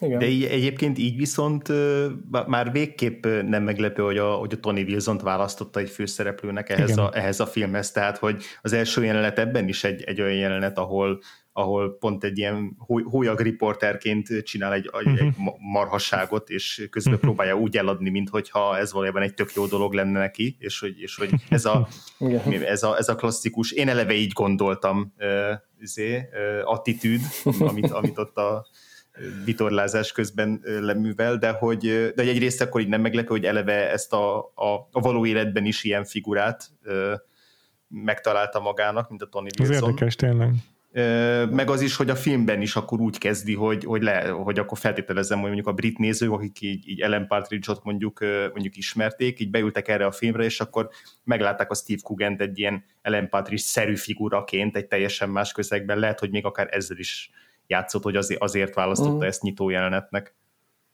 Simán, simán lehet. Hát ö, ö, yeah. meg azt szerintem valamennyire tudni kell, hogy, vagy, vagy amennyire így emlékszem, ö, hogy Steve Coogan, Coogan elég egy ilyen botrányhős volt akkoriban, tehát már a, ah. tehát egy ilyen brit, brit ö, szemlélet alapján is. Tehát, hogy azt hiszem volt egy... hogy ekkor eléggé rá volt csúszva a kokainra. Nagyon, tehát és azt hiszem Courtney love járt, vagy volt valami afférja, tehát hogy ő egy ilyen, uh-huh. egy ilyen abszolút egy ilyen rossz fiú volt tehát egy ilyen, egy ilyen arca, mm. és tök vicces, hogy most már egy ilyen, tényleg a tripben egy ilyen, egy ilyen kedves öreg úr. Hát de meg a Filoménát akkor... ő írja meg ilyenek, tehát teljesen Igen, tényleg a Filomén, igen, igen, igen. Tehát, hogy, de ja, hát szerintem a, a, ugye a nagy különbség tényleg Ellen Partridge és Tony Wilson között, hogy Tony Wilsonnak így tök jó ízlése van, vagy így nem tudom, tehát itt, itt tök jó, tehát Ellen Partridge-ban a, a, a, egy ilyen visszatérő poén, tehát hogy ő tehát erre, amennyire így emlékszem a sorozatra, tehát tényleg ő egy ilyen totó rajongó, amikor még ez nem volt menő dolog. Wow. Egyáltalán még hogy em, egy dologra egy konkrétan emlékszem, hogy van egy ilyen, kérdezik, hogy hogy mi a kedvenc albuma, nem tudom kitől, és azt mondja, hogy hát a best of, mert hogy minden, mindenkitől a best of-ot kell megvenni, hát azon a legjobbak vannak. És ilyen, ilyen, hogy most minek izéljam. És hogy, hogy, hogy, hogy ez tényleg egy ilyen, ilyen borzasztó ízlésű, és ilyen, értékítéletű karakter volt, de, de igen, tehát simán lehet, most próbálok ilyen magyar hasonlatot találni, hogy ez, ez, ez, ez mihez lehetne hasonlítani, nem tudom, mintha nem tudom, mintha, még oké, okay, próbálj meg egy magyar Tony Wilson mondani kapásból, itt így ez Fú. nem megy. Tehát Biztos ilyen, pedig voltak de, ilyen figurák nálunk is. Igen, halász előd a zenebutik, vagy nem tudom, Dévényi Tibor, vagy nem, hát tényleg az, a, tehát az egy ilyen nagyon szimpatikus Tony Wilsonban, és a film ezt eléggé megmutatja, tehát tényleg, hogy egy hólyag volt, viszont, hogy volt egy ilyen tök jó tudata, hogy ő így meg fogja mutatni mm. ezeket a zenekarokat, meg így kiemeli, tehát hogy, hogy, hogy konkrétan a mainstream-mel szembe menni, és hogy ja, én most hirtelen nem tudom. Én biztos, hogy a, biztos, hogy a Michael Winterbottom is ezt, találta benne érdekesnek, hogy ez a Tony Wilson így nem egy profitorientált űrge volt, nem kihasználni nem. akarta ezeket a zenészeket, és ez valami nem. nagyon szokatlan. Nagyon, igen, igen. Meg hogy ez, amit, amit uh, Andris mondta, hogy, vagy nem, nem tudom, melyik mondta, hogy tényleg ez, hogy mindig visszavágnak oda, hogy, hogy ő a tévében csinálja az ilyen debil riportjait, hogy hát ez egy ilyen muszáj is volt, hogy kellett, hogy legyen pénze valahonnan. Tehát, ja. hogy mindig ilyen hülyeségekbe beleölte, meg ilyen... Ja. Igen, de az, az, az tényleg jó, fontos a, a Tony Wilsonnál, hogy azért, azért ennyire, az, azért lesz mégis annyira rokonszembes a, a, a hólyagsága ellenére, olyan, mint a Péter mondott, hogy, hogy így nem akar kihasználni senkit egy olyan lemeziparba, ahol, ahol így mindenki kihasznál mindenkit, és főleg a, főleg a, a nem tudom, a stúdiók meg a lemezkidók a zenészeket, tehát azért azért mo, mo, most már elég, elég sokat tudunk olvasni arról, hogy hogy milyen lemezszerződésekkel fosztják meg a, a zenészeket a, a, a pénzüktől így, meg, meg ez a 90-es, 2000-es évek, ez volt aztán ennek talán nem tudom a, a, a csúcsa, úgyhogy a, hogyan fölöznek le minden létező profitot a, zene, a lemezkiadók, és hogy Tony Wilson se patyolat tiszta ebből a szempontból, de hogy, de hogy nem rossz indulatból teszi, hanem ebből a, ebből a hybrisből, hogy ő meg akarja csinálni a, a legmenőbb klubot, meg, meg, meg nem tud bánni a pénzzel, meg, meg így elherdálja egy olyan helyre, amiről egy darabig úgy tűnik, hogy ez, ez csak egy pénznyelő, aztán később kiderül, hogy igazából csak ki kellett várni, vagy meg kellett találni azt a megfelelő szubkultúrát, ami, amiben ki tud teljesedni ez a hely, de az meg már pont egy olyan érában, ahol így a drogok miatt már, már, már ö, úgy folyik ki a pénz, szóval, hogy, hogy mert, mert ugye, ugye elhangzik a, a, a, a filmben, hogy a, hogy a New Ordernek az a, az a Blue Monday izé, kislemeze az ilyen, az ilyen iszonyatos, izé, iszonyatos uh, siker volt, és a zenekar meg így kb. Semmit nem, semmi pénzt nem látott belőle, mert hogy elment az egész a Tony Wilsonnak a, a, az ügyes bajos dolgaira. Tehát, hát meg ott, meg ott az volt, hogy csak bocs, közbevágok, persze, mint persze. egy ilyen igaz ilyen, hogy, hogy, hogy ott az volt, hogy gyakorlatilag tehát drágább volt előállítani a borítót, mint, mint amennyit kértek érte. Tehát, hogy, ott, hogy gyakorlatilag pénzt vesztettek minden egyes adott példányon a, a Blue Monday-ból, és hogy mondta, ugye mondja is Tony Wilson, hogy tök mindegy úgyse fogja megvenni senki, és akkor az azt mondom, a világtörténelem egyik, hanem a legtöbb példányban eladott ilyen 12 inch kislemeze lett. Tehát, hogy a, az egyetlen nagy sikerüket is elbaszták azzal, hogy a, a yeah. Peter Seville tervezett egy ilyen borítót, amit egy horribilis összeg volt legyártani. hát ilyen, tehát azt hiszem aztán később kiadták ilyen, kicsit ilyen olcsósítva, de hát akkor már mindegy volt kb.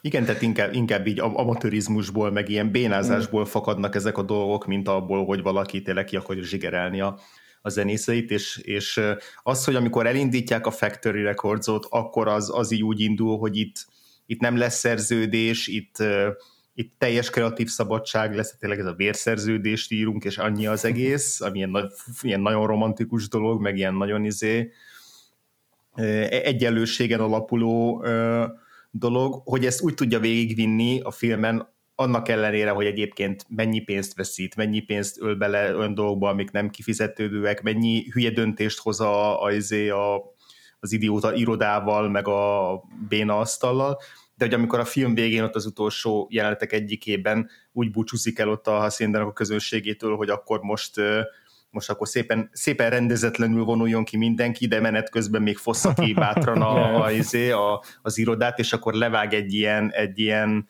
ilyen igazi, igazi, nem tudom, szocialista izé, krédót, hogy, hogy, hogy, hogy, hogyan, hogyan, hogyan érdemes élni ebben a világban, szóval hogy az, azzal szerintem ilyen egy olyan keretbe helyezi ezt a, ezt a, ezt a sok hülyeséggel, meg hülye döntéssel tarkított karriert, amitől, amitől egy abszolút, abszolút menő figurává válik.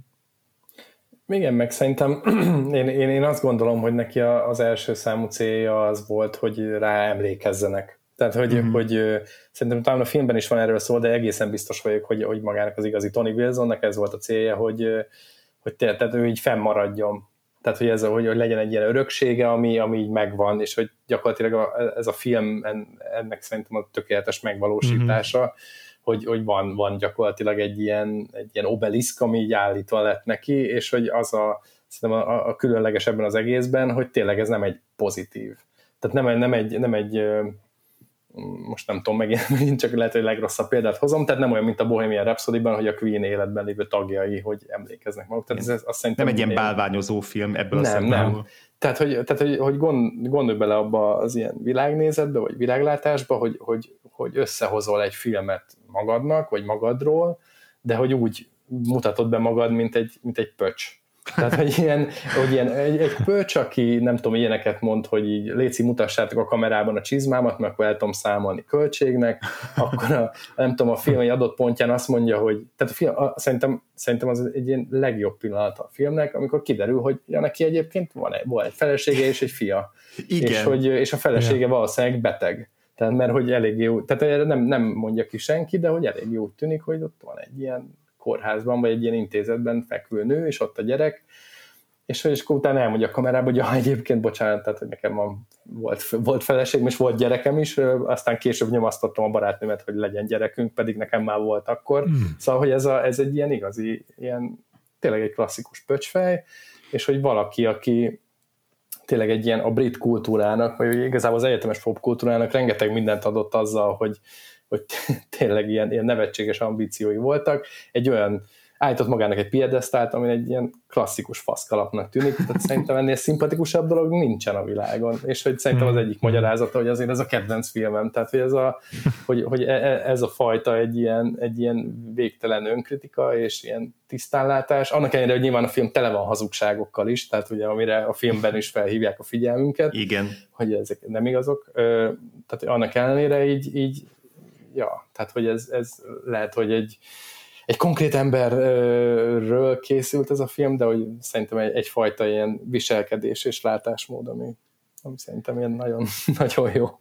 Ez, ez tuti biztos, hogy ez az, ami meg, ez is, ami nagyon megfoghatta Winterbottomékat, hogy ez a csávó igazából a, a rossz ember volt a tökéletesen jó helyen. Igen.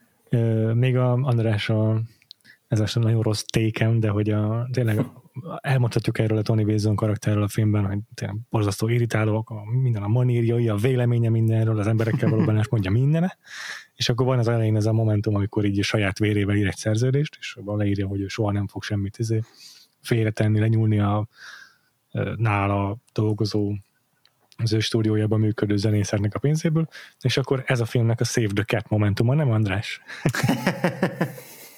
Az elmúlt két hónapban erről beszéltünk a Patreonon, és hogyha van egy pöcsfej főszereplőd, akkor kell egy momentum, amikor csinál valami önzetlent. És onnantól kezdve a néző már, már elviseli. Nem tudom, szerintem ilyen, tehát, hogy nekem annak ellenére folyamatosan pöcsként és hólyakként hivatkozok rá, tehát nekem ő végtelenül szimpatikus. Vagy hogy ez a fajta... Igen, mert egy loser. Igen. Meg, meg nekem még az is, az is ilyen nagyon szimpatikus, és azt szerintem egy ilyen, tehát én úgy gondolom, hogy a, az indexes éveim olvasói leveleihez megedzett, hogy van az a pillanat, amikor, amikor megy, megy be a, a, nem is tudom, a Russell Clubba, vagy a Hacienda, vagy nem tudom, szerintem még a Russell Clubba, amikor még csak ilyen factory eventek vannak, és hogy emberek így folyamatosan így kiabálnak neki, hogy Tony Wilson, te fasz. És hogy így hmm. Tony Wilson ezt így nem veszi föl, és akkor mondja neki, vagy mondja ott valakinek Shirley Henderson, hogy hát, hogy így inkább, tehát, hogy beszéljenek róla, az a lényeg. Nem tudom, mindegy, hogy mit mondanak, vagy uh-huh. valami, nem pont ezt mondja, tehát ennél kevésbé valami klisésebb dolgot, de hogy, hogy ez így tök jó, hogy ő egy csávó, akit egyébként így utáltak emberek. Tehát hogy az, ahogy ilyen curtis találkozik, tehát hogy az, az minden ilyen zenés, zenés biopiknek az ellentéte. Tehát nem az, hogy úristen a két tehetség megtalálja egymást, hanem olyan, mintha mindjárt verekednének. És nem az, hogy jaj, majd így megszeretik egymást, meg, hanem hogy így, érted, hogy te egy pöcs vagy, ne haragudj. És hogy jó, és Tony Wiz azt mondja, hogy igen, tudom. Hát, Gyakorlatilag a, egy a ilyen... filmben mindenki meg akarja legalább egyszer verni, de inkább többször. igen, igen, igen, igen. A legjobb barátjától kezdve a, a nem tudom, összes kollégájáig, tényleg mindenki. Tehát ez, pe, Igen, pedig, Considine, a... pedig Considine szerintem a film utolsó 20 percében már gyakorlatilag így minden, minden második jelenetben neki akar ugrani valamiért. igen, igen, igen.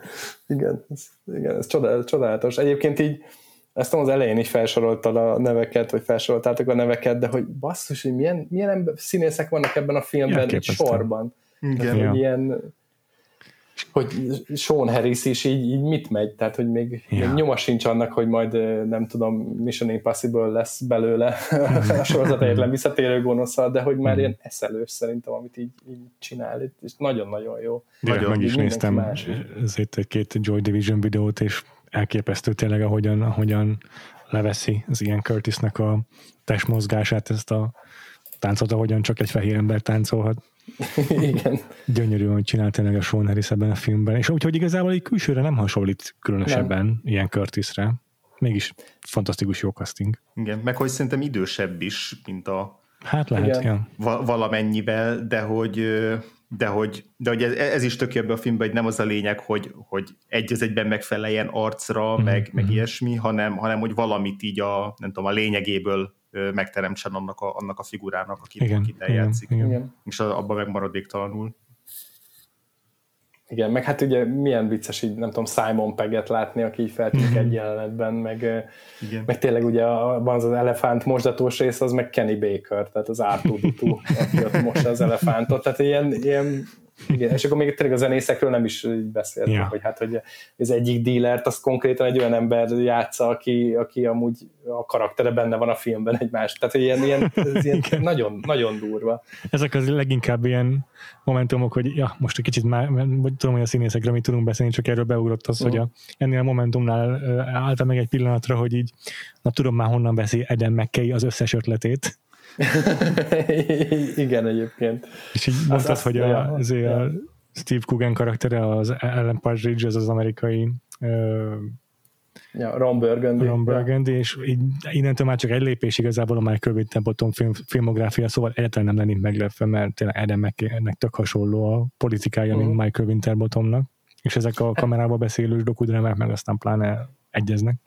Hát és ugye volt a, egy másik film, amit hoztam volna, hogyha mégse a no. 24 Hour Party People-t hozom, az az Other Guys, amit ugye Eden yeah. rendezett, és a gonosz a Steve Coogan. Oh, wow. hát, hogy, az egyik gonosz, de ugye végig is a gonosz.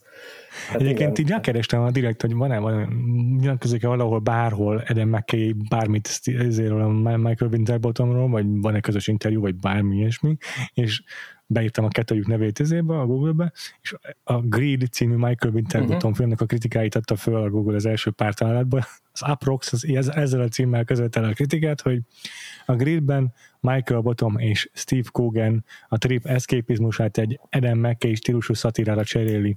És így, fuck you, Aprox, ez előbb kezdte ezt a Michael Winterbottom. igen, igen, igen, ez jogos. De, de egyébként tényleg, tehát, hogy igen, ez kicsit olyan, hogy a, tehát, hogy a, azt, ugye az Other Guys-nak úgy van vége, hogy ilyen infografikák vannak arra, hogy mhm. mennyit keresnek az ilyen befektetési, vagy ilyen broker cégek vezetői, mert akik, ugye a bailoutokat, akik megkapták, és hogy a, azt hiszem a Greednél ezt akarta Winterbottom, vagy egy ilyen hasonló, csak egy ruhaiparról, csak nem engedték neki. Tehát, hogy valahogy a producerek wow. ott azt mondták, hogy itt ilyen olyan összefonódások vannak, hogy inkább hagyja. Erről a Guardian-ben beszélt tavaly előtt. Tehát, hogy ő, ő nem tudta azt megtenni, amit Eden McKay, igen. Mm, durva. Ez érdekes. Ja. Na, Tehát talán Will Ferrell-t kéne rakni a filmjeidbe, haver. nem, nem Ellen Partridge-ot. Mm. Na, de visszatérve a színészekre, még tényleg egy csomó név van, aki legalább megérdemes megemlíteni. Szerintem az egyik legjobb ilyen epizód szereplő, aki többször felbukkan, az a uh, Gollam. Andy Serkis. Kedvenc mondatom a filmben, amikor így tényleg lebassza az egyik dobos, mint a pengős malacot, hogy nem jó játszik meg ilyet, mert nem tudom, 40 éve unalmas volt, amit ő csinál. És akkor most pedig próbáld újra, gyorsan, de lassan. Igen, Igen és mit, mit mond Tony Wilson? Azt hiszem, tudom, hogy miről beszél. De így, csak így halkan, halkan, halkan Igen, ez szerintem egy ilyen, egy ilyen, egy ilyen nagyon-nagyon klasszikus, stúdiózós kis aha, izé, aha. Igen. pillanat. neked van ebben így, tapasztalatod.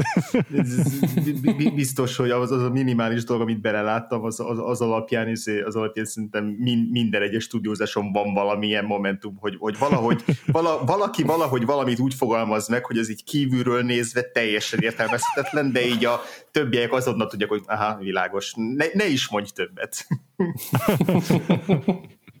Igen, meg az, az szerintem egy ilyen szuper gag, amikor kinhagyják a dobost a tetőn. Ja, Tehát semmi értelme nincs. Ez Tehát, nagy gyönyörű.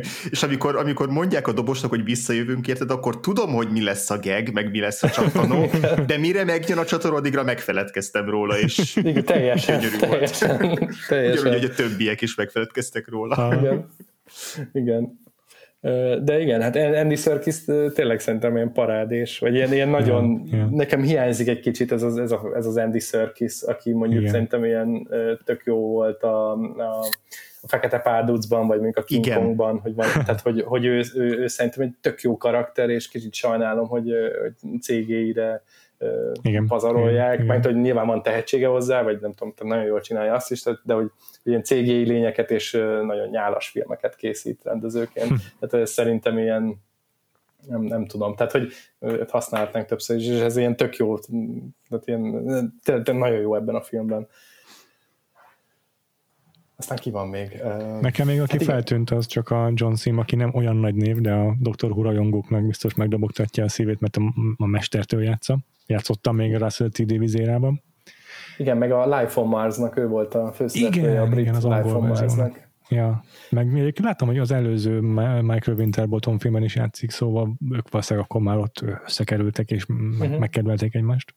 Igen, igen nyilván Lenny James, a, Igen. akit így a Igen. Walking Deadből ismernek szerintem a, a legtöbben, és érdekes, hogy szerintem így ő az a, ő az a figura a filmben, aki így végig csak ott van a háttérben. Igen, Igen annyiban, hogy tehát azt hiszem még a teljes nevét sem tudod. Tehát, hogy Igen. szerintem ki sem mhm. mondják. Tehát egyébként azt hiszem, hogy nemrég halt meg, Ellen Erasmusnak hívták azt a figurát és vagy lehet, lehet, hogy még él. Ja, bocsánat, él, a Rob Gretton halt meg, akit Paddy Considine játszik. Mm-hmm. Paddy mm-hmm. Considine, oh. és, de, de, de erre is gyorsan igen. most rákeresek. De így nagyon de. érdekes, hogy itt tényleg a, ők ketten így az egész filmbe végig kísérik, az utolsó jelenetben is ott vannak vele ott a, ott, ott a tetőn, és akkor így, ott így megállapítottam magam, hogy ahhoz képest, hogy Lenny James minden második jelenetben szerepel a filmben, semmit nem tudok a karakteréről. nem, nem, semmit. Te hozza, ő hozza a füvet. Tehát, hogy igen, igen. Hogy, mind, mind, mind a háttérben, igen. Ha, ha már a, a Trainspottingot behoztuk, akkor a Shirley Henderson azért. Ja, igen. Uh, ja, aha, aha, aha. Trainspotting és Harry Potter is volt említve már az adásban, úgyhogy kör, körbe, körbe A Bridget Jonesról még nem beszéltünk ma, és a, pedig akkor így, akkor így ezt, a, ezt a triplázást, ezt, ezt így megejtettük volna nála.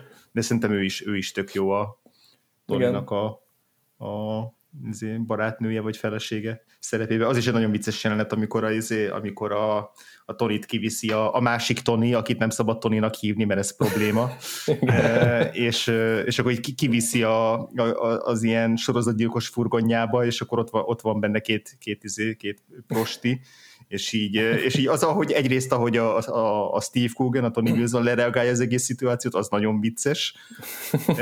meg, meg ahogy aztán, a, ahogy aztán a, a, a Lindsay, a Shirley Henderson csak így, csak így röhög rajta, és visszamegy a izé, klubba, és így megtalálja az első csávót, akit így, akit így megtud, hogy így bosszút álljon, szóval. És aztán amikor megtalálja őket a, a, izé, a, a Tony Wilson, az is vicces, tehát hogy ott, ott minden egyes, izé, minden egyes Igen momentuma ennek a kis, kis sztorinak az, az nagyon jó. Szóval azért, azért tök jó például ez a, tehát hogy ezek tényleg nagyon jó jelenet, vagy két, két szuper jelenet egymás után, és hogy semmi köze nincsen a sztorihoz. Tehát, hogy, hogy, hogy, hogy, hogy, általában a történetet sehogy nem viszi előre, tehát hosszú percek mennek el ezzel, és utána aztán kb. az is van, hogy a, jó, a Howard Devoto megdugja a, a, a, a hölgyet, aki ugye aztán letagadja, hogy ilyen nem történt igazából, Igen. mert az igazi Howard Devoto, de hogy, de hogy aztán nem tudom, később életben adnak egy puszit egymásnak, és akkor mintha mi se történt volna, megy tovább az élet. És hogy, és hogy igazából ez nem, tehát hogy tényleg a cselekményhez nem tett hozzá semmit, ez egy, ez egy klasszikus ilyen hangulatfestés, és egy ilyen, megint egy ilyen, egy ilyen, ilyen fura, ilyen kötetlen jelenet, vagy nem tudom, ahol ilyen, nem tudom, ilyen jó, nem annyira kötetlen jelenet, hogy valakit bevisznek egy ilyen plüssös furgonba, nem tudom, prostituáltak közé, de hogy, de hogy egy ilyen, ilyen nagyon emberi uh-huh. szerintem az egész, uh-huh. vagy nagyon ilyen ember közeli. András, felismerted azt, a, amit az ilyen Curtis nézett a tévében, mikor ja, igen. magát? Igen, igen, igen, igen, igen, és be is úrott, hogy szerintem beszéltünk is erről a, a Werner Herzog izé, adásainkban, vagy, vagy a, amikor a pont a izé, stroseket vettük elő. Még, a, még egyébként ott nem esett le, mhm. amikor csak azt mutatta, hogy így folyamatosan köröz a, a, az autó, csak hogy így, mert akkor valamiért azt hittem, hogy ez valamilyen nagyon elbaszott izé, brit reklám, autóreklám, de aztán amikor már megjött a izé kotkodáló csirke, akkor már, akkor már be, beugrott, mm. hogy van ez a, ez a, ez a nem, ne, igazából nem tudom, hogy Urban Legend, de hogy, hogy ezt, ezt nézte, de... Nem, ez, ez igaz, tehát hogy ebből megnézte ezt, és hmm. meghallgat, az nincs a filmben, hogy meghallgatott egy Iggy Pop lemezt, az Iggy Poptól az Idiotot, ezt meghallgatta, és utána uh-huh, uh-huh. Tehát, hogy ja, ö, igen. De hogy de ez ilyen tök érdekes egyébként, én nem, nem ö, biztos szerintem életem során amikor belemélyedtem abba, hogy mi az Urban Legend, és mi az igazság ebben a filmben, uh-huh. de hogy uh-huh. szerintem ez annyira izgalmas dolog, hogy, hogy nem tudni, hogy mi az. Egy, egy dolog az például igen, tehát az egész a, a Happy Mondays-es rész, amikor elmennek Barbadosra. Tehát, hogy az a, az a, a reptértől kezdve a sztori végéig, az az, az, az. Az tényleg ez történt. Mm. Minden egyes elemében az igaz, pedig pont egy ilyen akkora sületlenség, hogy nem hinnéd el. De igen. ott így gyakorlatilag semmit nem változtattak a, az igazságon. Tehát a, a, a, izé, a, a metadon, a, a, izé, hogy a cracket szívott Barbados, hogy eladták a bútorokat, hogy aztán túlszulejtette a szalagokat, amin aztán nem Aha. írt szövegeket, ezért nem volt vokál, tehát ez mindig az. nagyon, durva. nagyon, nagyon, nagyon durva, igen. És akkor közben meg nyilván egy csomó minden, az, az full kamu. De azokra meg így fel is hívja a figyelmet a film azért. Igen. Tisztességesen. Igen, igen, igen. igen. igen. Ja, hát nyilván ez a, ez a megbízhatatlan narrátor, vagy meg, megbízhatatlan elbeszélő, ez egy, ez egy nagyon fontos eleme végig a, végig a, a, a filmnek. Úgyhogy, hát csak az még, érdekes, még... hogy, hogy igen, hogy arra az emberről szól, tehát hogy a, igen. az ember a saját életének megbízhatatlan narrátora. Igen, igen, igen, és ez az, amit még, még Dávid mondtál kor, korábban az a jelenet, amikor egyszer csak kiderül, hogy, hogy hoppja, de egyébként van egy, volt egy másik feleségem, meg van egy gyerekem, akiről eddig nem beszéltem, mert az nem illik bele abba a legendába, amit így magamról állítok, és hogy ott, a, ott azt, az, miközben ott magyarázkodik, a, a, izé, meg mentegetőzik a kamerának, ott azt azzal fejezi be, hogy, hogy de hát azért nem mondtam, mert hogy ennek a filmnek nem én vagyok a főszereplő, én csak egy mellékszereplője vagyok, ami meg egy akkora bullshit, hogy nyilván a faladja a másikat. Nem csak azért, mert hogy a filmnek, amit nézünk, ő a főszereplője, hanem azért is, ahogy ő egyébként saját magát hmm. így ábrázol tehát ez azért, azért ő nem mellékszereplőként mutatja be magát ebben a filmben egy pillanatig se. Úgyhogy nem, az, egyáltalán nem. Az, az, az, az különösen ironikus, hogy, hogy ott éppen gyorsan, gyorsan, gyorsan a háttérbe tolja magát, hogy ja, de ez egyébként nem rólam szól. igen, igen.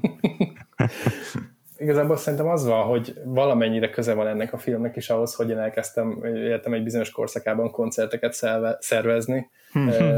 Egyébként, vagy nem tudom, hogy ez, az már a cool lista idején volt egyébként, de hogy így, hogy szerintem az, tehát hogy most nem azt mondom, hogy másolni akartam Tony Wilson, de hogy, hogy a, a, az tényleg egy ilyen, ez ilyen kicsit egy ilyen semmihez nem fogható érzés volt, amikor így leszervezel egy koncertet, és akkor azt látod, hmm. hogy 150 ember ugrál rá hmm. valahol, ami mondjuk nevetségesen hangzik, de mondjuk Budapesten örültem, hogyha ennyire eljönnek egy Young vagy egy Megdemarkóra akkoriban. És, és hogy, hogy ez tényleg, tehát ezt így, így tökre megértem, és ezt így szerintem nagyon jól visszahozza ezt a film, ezt a, ezt a fajta ilyen igazából ilyen eufóriát, amit ez okoz, vagy nem is, hát ilyen eufória, nem, igen, eufória kész, tehát amit ez mm-hmm. okoz, hogy így, mm-hmm. hogy így összehozol valamit, ami sok embernek örömet okoz, és uh, szóval ja, ezt, ezt, ezt, ezt, tényleg egy kurva jó dolog szerintem, még ha én ilyen low-key csináltam hozzá képest. Aha. Tök jó.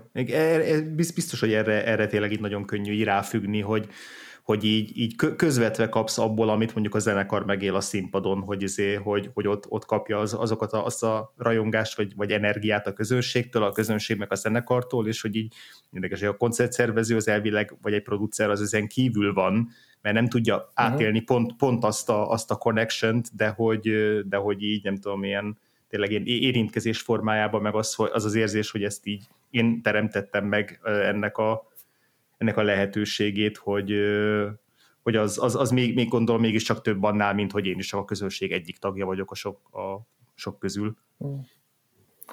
Ja, igen, egyébként, egyébként igen. Hát vannak ennek azért, tehát, hogy vagy nem tudom, szerintem hasonlítható tényleg az ilyen cikkíráshoz is valamennyire, uh-huh. vagy mhm. hogy ilyen, ilyen, ilyen bármilyen ilyen tartalom, szórakoztató tartalom létrehozásában, akár egy podcastban is, vagy podcast szervezésben, vagy ilyesmiben, de hogy, hogy szerintem ezt így tényleg tök jó vissza. Meg tényleg az, hogy tényleg egy zenés életrajzi film egy emberről, aki sose zenél, és így, hogy tényleg így gyakor, most próbálok megint visszagondolni, rengetegszer láttam, de hát, hogy olyan sok mindent így nem csinál azon kívül, hogy így nem tudom, szív, és így néha utasítgat embereket, és idéz William Blake-től, vagy Az, ami a legnagyobb bullshit, hogy folyamatosan idéz izé, klasszikus műveket, meg nem tudom, filozófusokat.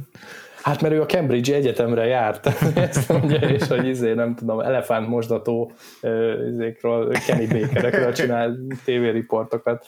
Igen, még az Aztán az meg ilyen büdös kocsmákban szervez Igen, meg a szer- szerencsekeréknek a nyitó monológiát izé, filozofálással töltik és akkor rögtön azt mondja izé, a szegmens rendező, hogy na jó, ez, ez itt, itt ja, mindenki ja. kikapcsolja a tévét, úgyhogy ez megy a kukába. Tényleg az van, hogy most újra néztem a, a héten, és így próbáltam gondolkodni, hogy miért ez a kedvenc filmem, de olyan nehezen. Tehát hogy szerintem nagyon sok mindennek így az elegye, és nem biztos, hogy tudok egy ilyen egyszerű választ adni. Mm-hmm. De ti egyébként mit mm. gondoltatok róla? Vagy úgy, Nekem nagyon-nagyon-nagyon tetszett tényleg. Mm. Nekem is, nekem is, nekem is nagyon. És főleg egyébként most hirtelen azt akartam mondani, főleg a második fele, de egyébként nem, mert a, a, az ilyen körtiszes rész az így, az így végig egy csúcspont az egész filmben, tehát hogy, hogy az, az is mhm. fantasztikus. De hogy, de hogy én azt nagyon élveztem, hogy, hogy hogyan folyatja át ezt a sztorit a, a, a, a révkultúrának a, az ábrázolásába. Tehát az, hogy, az, hogy van egy ilyen, egy ilyen nagyon erős izé, felfutás, hogy punk rock, izé, tényleg itt minden szabályt megszegünk, Sex Pistols, New Wave, Joy Division, olyan, amit még soha nem hallottál, van egy ilyen nagyon erős ö, ilyen most vala, valami történik pillanat, és aztán az úgy, ha nem is véget ér, de hogy úgy, de hogy úgy, úgy lecseng, vagy a, amit ugye próbál ugye, ugye, ugye a, a, az ujjával is mutatni ilyen grafikonokból, hogy hogy működik ez az egész ilyen, nem tudom, trendek, meg, meg épp, épp történik valami a film egyik pontján, uh-huh. és ez, ez például szerintem iszonyatosan jól érzékelteti, hogy, hogy tökre úgy tűnik ott a, a Haciendás résznél, hogy itt valami óriási marhasság, marhasságot csinált, egy iszonyatos lejtmenetben van ez a csávó, itt, itt beleölt egy csomó pénzt egy olyan klub, ami borzasztóan néz ki, ilyen full glancos, miközben az lenne a lényege, hogy ott érezd az és sörszagot, meg ragadjon a talpad, és hogy ez tökre nem fog működni abba azok a zenekarokkal, akiket addig ő így menedzselt, meg, meg, meg felkarolt, és hogy ez egy őrült nagy hiba, és tök sokáig úgy tűnik, tehát tényleg azok a pillanatok, amikor így, izé, így szerencsétlen zenész a nulla embernek játszik, és akkor utána pultnál beszélgetnek, hogy de egyébként az a lényeg, hogy így kreatívan te így, így tök, tök tehetséges vagy, meg így, így új dolgokat mutatsz, és szegény srác bollogat, és gondolom azt gondolja, jó, de mit ér az egész, hogyha senki nem látja. Szóval van egy ilyen pillanat a filmben, vagy egy ilyen, egy ilyen szakasz a filmben, amikor így úgy tudjuk, hogy tényleg így teljes kudarc, amit ahová bevitte magát a Tony Wilson, és hogy utána ebből egyszer csak kinő ez, a, ez az iszonyatosan inspiráló és teljesen új, és, és, és megint csak iszonyatosan fontos kultúra, nem tudom, nekem, nekem az, a, az, ahogy a film ezt, ezt, ezt a kult, ezeket a kulturális ilyen hullámzásokat ábrázolja, az baromi izgalmas. Meg ahogy, ahogy ezt érzékeltetni tudja, hogy így különböző szubkultúrák, különböző csoportok hogyan találják meg magukat egy-egy klubban, vagy egy-egy zenei stílusban, és hogy, és hogy ez hogyan, hogyan tagad egyre nagyobbra, aztán hogyan omlik össze. Ja, ez, ez, ez, ez nem azt mondom, hogy még jobban tetszett, mint a főszál, de hogy, de hogy ez nagyon, szerintem nagyon jól érzékelteti a film. Igen, abszolút egyetértek, meg nekem nagyon szimpatikus, hogy ennyire sűrít. Tehát, hogy, hogy, hogy, hogy benne van a Joy Division, uh-huh. a New Order, a Happy Mondays, és plusz még más zen. Tehát, hogy, hogy valahogy így nincs az a tehát akármi is a bőlére eresztésnek az ellentéte, az, az van ebben a filmben vagy azt, azt érzem végig. Tehát, hogy nem azt mondom, hogy a Joy Divisionnek nem, nem ér meg többet a története, vagy nyilván a New Orderrel nagyon sok mindent lehet foglalkozni, de hogy, de hogy ez az ilyen iszonyatos ilyen lényegre törés, ez nekem nagyon szimpatikus. Még úgy is, hogy tehát, hogy mit tudom én például a, a Joy Division egyik pillanatának, vagy egy fontos pillanatának ez a skinheades koncert van megadva, hogy ez egy ilyen sorsfajtó, és ez se történt meg, tehát hogy ez ilyen, ilyen sem volt, meg Aha. hogy nem, nem ott kapott először epilepsziás rohamot ilyen Curtis, de hogy így, de hogy így szerintem egy ilyen e-, eszenciát nagyon jól elkap ebből az egészből, Igen. egy ilyen akár a, a zenekar, az emberek, tehát hogy főleg az a, pont az a, pont az a skinheades, nekem az, a, az egyik kedvenc jelenetem az egész filmben, az a montázs, ami tényleg itt nagyon hat mondatban kb. összefoglalja, hogy milyen volt Anglia akkor. Mm. És hogy te tényleg ez, hogy izé, a szemét van mm. Nyugat-Londonban, és hogy a, nem temetik el a halottakat, mert sztrájkolnak a sírások, vagy nem tudom, hogy valami ilyesmi, és hogy ez így te begondolsz, hogy te jó ég, hát nyilván akkor mindenki ilyen Joy Division-t akar hallgatni, hát nem tudom, tehát az akkor a napfény ebben az éjszakában, és hogy tényleg az izé masíroznak a nácik, meg ilyesmi, és hogy hirtelen egy ilyen nagyon-nagyon apró pillanatokból és nagyon apró gesztusokból ilyen komplet képeket kapsz. És hogy nem, nem tényleg egy ilyen magyarázás van, hanem, hanem egy, nem is tudom, egy ilyen nem tudom befejezni a mondatot, ami, ami tehát nem, nem, egy ilyen, nem egy, nem egy szájbarágás van, hanem egy ja, ilyen nem ilyen tankönyvízi, vagy nem tudom. Igen. Ja, igen, igen, nem, igen. nem kinyilatkoztat a film, hanem nem tudom. Igen. Én sem tudom befejezni. Hirtelen azt hittem, hogy be fogom tudni fejezni, de nem. Egyébként szerintem tök sok a hasonlóság ilyen szempontból e között a film között, meg a Rocketman között. Egyrészt az Elton John megteszi azt a szívességét, amit a Bohemian Rhapsody nem tett meg, hogy saját magáról olyan filmet csinál, ami nem mutatja be jó fényben őt, és mersek fejleni abban a filmben a főhős. Persze ott sokkal azért letisztultabb ez a narratíva, hogy a azért apja miatti problémákból fakad minden baja, és akkor a végén ez hogyan vezet egy karakterfejlődéshez, de tehát nyilván van benne egy ilyen kicsit narratívára letisztított, meg arra szabott történetvezetés, de alapvetően ez a ez a kettősség végig abban is benne van, hogy egy ilyen nagyon nagyra vágyó, meg nagyon ö, ö,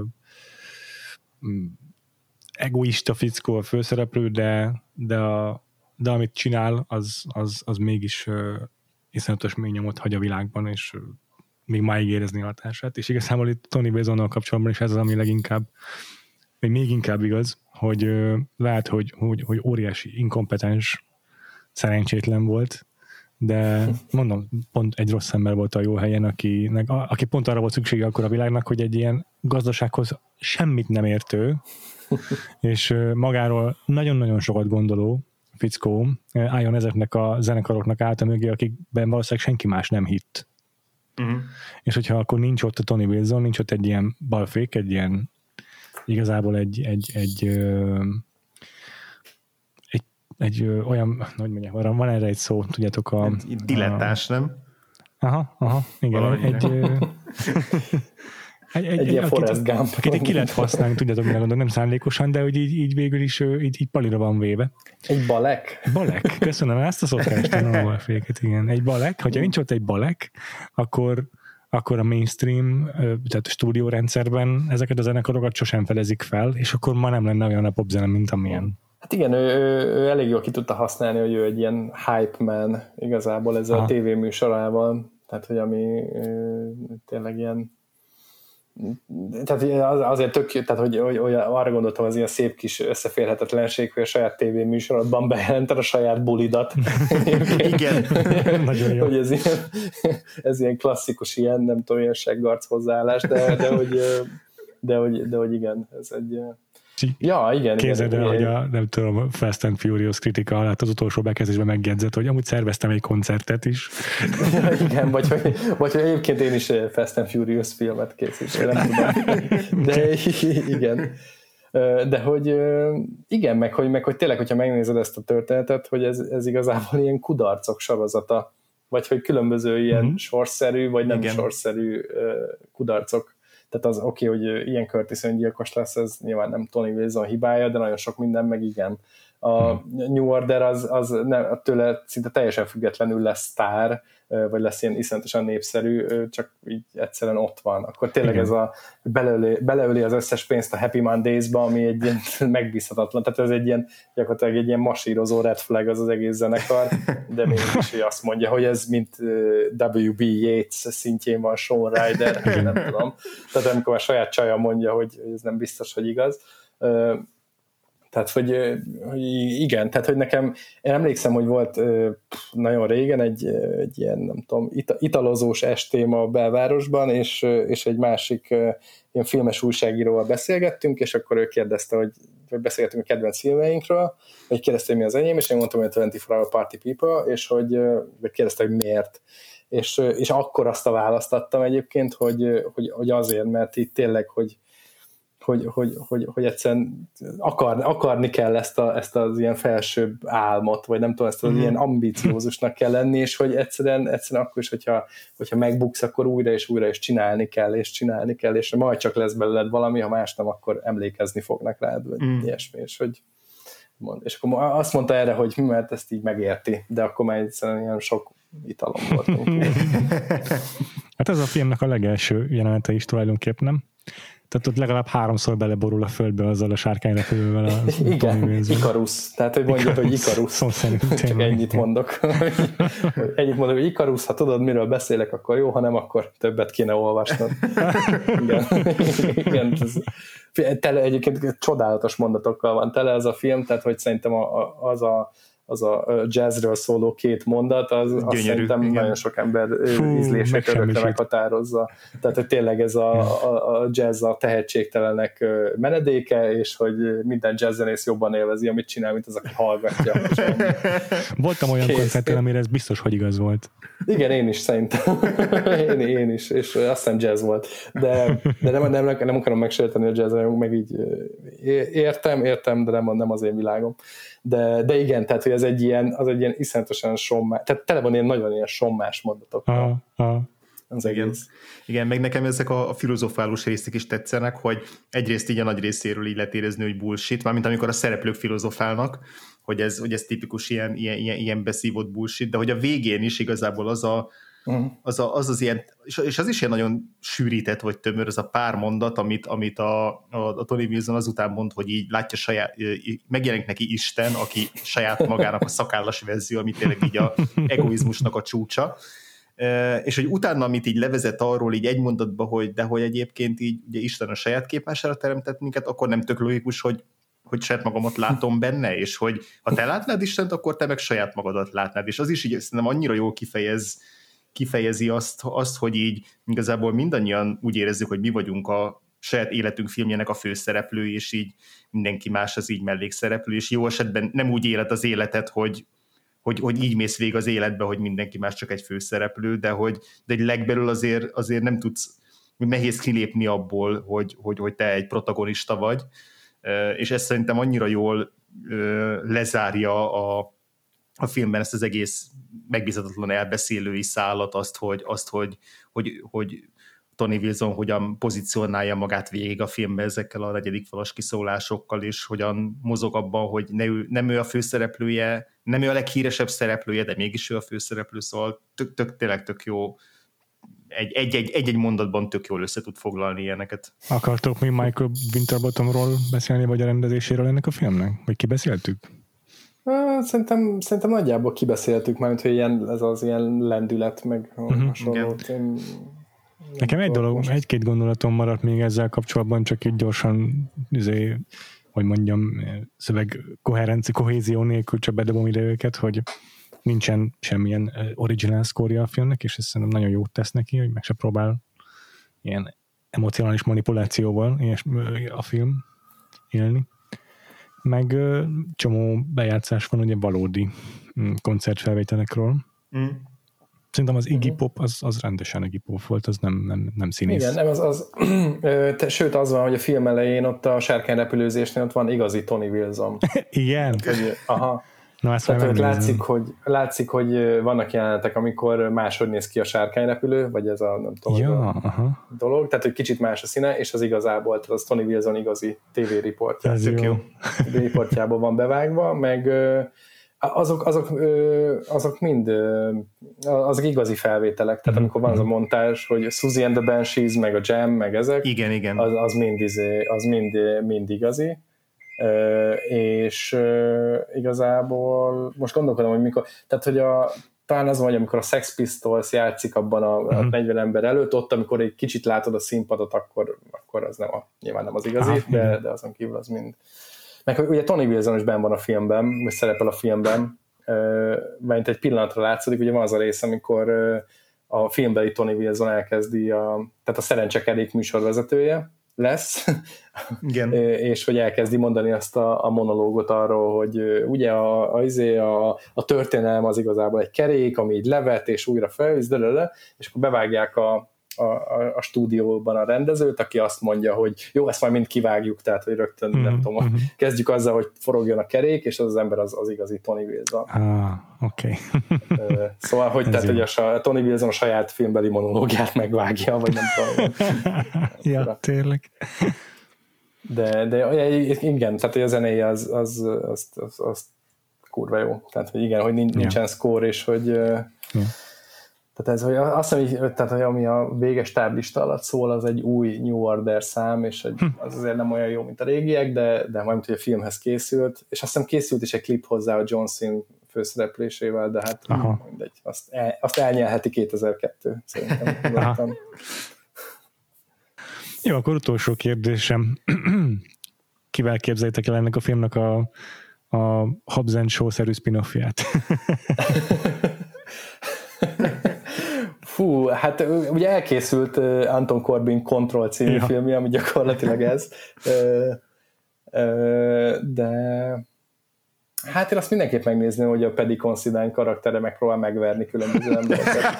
Tehát szerintem ott azért van egy ilyen, van egy ilyen Bagby-szerű sztori, hogy olyat, hogy belekötött emberekbe. Nem tudom, hogy az igazi embere, de ezt csinálta, de hogy tehát Pedicon, tehát Pedicon szerintem ilyen, ilyen nagyon, nagyon jól csinálja ezt az óriás, ilyen szódás üvegszerű, meg ilyen, ilyen sziszegve, hmm. ilyen kocsmai verekedést generáló figurát. Szerintem vele, vele ott lehetne. András, neked van koncepciód? Van pitched? nincsen, de most eszembe jutott, hogy, a, hogy, hogy megnéznék egy ilyen ugyanez a film az a, a Lenny James karakterének a szemszögéből, és hogy ő így, ő így tehát milyen az, amikor a többiek így éppen a Tony Wiseau beszél a kamerába, akkor így a Lenny James így hátrafordul, és így kimegy, és akkor ő beül a nem tudom, titokszobába, és így ő így elmondja, hogy az egész az hihetetlenek ezek az idióták, mindent elbasznak, nem tudok mit csinálni, tehát egy ilyen Lenny James panaszkodik koncepciójú filmet így a, így a háttérben, meg hogy ő egyébként, ő egyébként mit csinál, az, az, az szerintem, szerintem jó pofa lehet, lenne. Igen, igen. Én az Andy Serkis karakterét ereszteném össze a, a másik Tonyval, és két, két ilyen iszonyatos pöcsfejet nézném meg, ahogy bunkóznak a zenészekkel. Úristen, de igen, de, de tényleg az van, hogy tehát valamennyire, amit ez a film próbál így megmutatni, hogy ez tényleg ilyen nagyon tehetséges, nagyon érdekes emberek gyülekezete mm. volt, ez tökre igaz, tehát hogy ez a Martin Hannett is ugye producerként egy ilyen nagyon, nagyon befolyásos figura Aha. volt, aki nem csak, a, nem, csak a, nem csak a Joy Division, meg a New Order-t rázta gatyába, hanem ő tényleg egy ilyen nagyon sokféle 80-as évekbeli hangzásért felelős volt, tehát hogy a YouTube-nak is csinált számot például, mm. Nyilván még korai YouTube-nak, de, de, hogy, de hogy ő egy ilyen ja, ő egy ilyen komoly biopiket megérdemelne. Ja, aha, ja. Nekem, nekem még most hirtelen beugrott egy, egy rendes párosítás is, uh, Hubs and párosítás, hogy a, van az a csávó, azt, azt, hiszem, azt hiszem talán a, a postás, aki így, aki minden koncert végén fölülik a színpadra, és elkezd így artikulátlanul így, így üvölteni, vagy, vagy így ordítozni, és akkor izé, lázba jön a közönség, hogy őt összerakni a, a Bezzel, aki a Happy Mondays-nek az ilyen tej, teljesen random, te hiányzol ebből a vibe-ból, te vagy a hiányzó izé, puzzle darabkal, de nem kell csinálni semmit, csak ugrálni és rázni egy csörgődobot. Na, ugye ezt a két, ezt a két sávot összerezte, én úgy érzem, hogy ez egy ilyen, ez egy ilyen comedy gold lenne. Ez a Rosencrantz és Guildenstern verziója. Igen, igen, igen. De egyébként ajánlom, hogyha rossz kedvetek van, akkor keressetek rá Beznek a régi ilyen hmm. koncertfotóira, hogy így hogy nézett ki. Egyébként ilyen Happy Mondays koncert közben az igazi Bez fantasztikus, tehát hogy egy ilyen, okay. tényleg egy ilyen két lából járó drogprevenciós plakát a csávó, ilyen, ilyen nagyon súlyos, de hogy, hogy ő, tehát egyébként tényleg, tényleg vicces ezt látni, hogy tehát nekem megvan... Is, öregen is ijesztő. Ja, Ja, öregen is nagyon súlyos, meg ő megnyerte azt a brit Celebrity Big Brother-t is. Tehát, hogy ő egy ilyen klasszikus ilyen izé figura, ilyen semmire kellő, tehát, hogy ő a, ő a nem tudom, a, tényleg a Berki Krisztiánja az angol popzenének. És de egyébként még a, nagyon érdekes megnézni a Sean Rydernek, a, hogy hogyan fejlődött, vagy milyen, milyen volt. Tehát ugye szerepel a Gorillaznak az egyik ilyen viszonylag ismert számában, meg klipjében, a Derben, de hogy nekem megvan DVD-n ez a film, és a DVD kiadáshoz készültek interjúk a szereplőkkel, és én még embert olyan rossz bőrben nem láttam, mint Sean Ryder. Hmm. Tehát Sean Ryder egy ilyen bevilágító stúdióban, ő egy asztalnál, de hogy nyakig behúzott izéban, ilyen melegítőben, egy melegítő felsőben, egy óriási napszemüvegben, láthatóan izzad, mint az állat, és hogy, és hogy így, így jár a lába folyamatosan, és emiatt az egész teste. És egy ilyen, hát ilyen és egy közben úgy beszél, úgy beszél egy ilyen, egy ilyen értelmezhetetlen akcentussal, de egy ilyen nagyon, nagyon, nagyon, nagyon rossz vibe aztán később aztán rendbe szedte magát, de hogy tehát ezek ilyen nagyon súlyos harcok, tehát Igen. hogy tényleg az a New, Order, New Orderből még mindenki képbe van, meg ilyen, ilyen mindenki tök, tök oké, okay, még ha nem tudom, a tagok le is cserélődtek pár, de hogy a Happy Mondays az egy ilyen Jézusom, nem, nem tudom, egy ilyen élő halottak éjszakája. Mm-hmm. Hát, mint Most találtam a... közös képet róluk, hát tényleg, tényleg gyönyörűek. De filmben ezt a izéd a, a Martin Hannetten keresztül mutatják meg, hogy a Andy Serkis az utolsó párjában már ilyen, ilyen, izé, ilyen kövér, kövér maszkban, vagy ilyen, ilyen fe, felhízlat, tényleg ilyen, retesne szétcsúszott izé, á, á, állapotban jelenik meg, és hogy ugye ő is ilyen full heroinista volt, úgyhogy ja. Igen. Hát igen, a drogok. Igen ter- ter- természetesen ez, ez az adásunknak a, a vég, vég, végkicsengése, hogy zárszava. don't do drugs, Hát guys. igen, a drogok. igen. igen. Jó van. Nagyon köszönjük, hogy elhoztad nekünk ezt a filmet, Dávid. Én iszonyatosan jól szórakoztam rajta, tényleg. Én is, abszolút. Na, örülök neki. Hát én örülök, hogyha bárhol vihetem ezt a filmet. Igen. Story of my life. Tehát de most, de most, az én, én, azt mondtad, a, azt mondod, hogy ez az adás elején, volt egy olyan időszakod, amikor ezt így, ezt, ezeket, ezt így mindenki mindenhova hova vitted, hogy most ez, ez, ez, a podcast adás, ez most olyan volt, mint a alkoholista, amikor így tíz év után megiszik egy viszkit, és így visszacsúszik, hogy így egy darabig most ne, nem vitted emberekhez, de így mostantól kezdve 2021 hátralévő részében így minden is ismerősöd így, így le lesz, le lesz támadva megint. Egyébként most így visszagondolva lehet, hogy kicsit túloztam. Most így lehet, hogy tényleg a, a, a, a rúmos, a rúmos sztori az, az teljesen igaz. Tehát, hogy emlékszem, hogy nézettem emberekkel, de lehet, hogy nem olyan krónikus szinten, mint a rúmot. Tehát, hogy ezt így revideálnám ezt a, nézetemet. Jó, hát te is, a, te, igen, te, igen, is, a, te is a, a legendát akarod magadról felépíteni, ja, és nem a valóságot. Természetesen, hát nyilván, nyilván ezért az a kedvenc filmem, hogy rólam csak az ilyen vonzó hazugságok maradjanak majd fönn. Mondjuk nem csodálom, hogyha Room után már nem engedtek be ezek az emberek.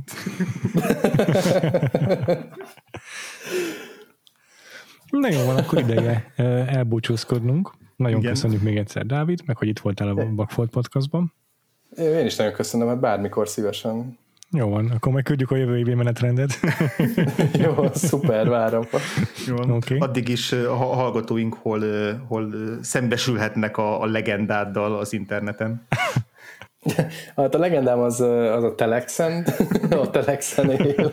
Ott írok főleg filmekről, sorozatokról, meg még azért egy csomó mindenről. Letterboxdon, meg Instagramon is elérhető vagyok Kla.arg néven, és hát Twitteren is, de ott nem vagyok azért túl aktív, inkább csak külföldieket lájkolok.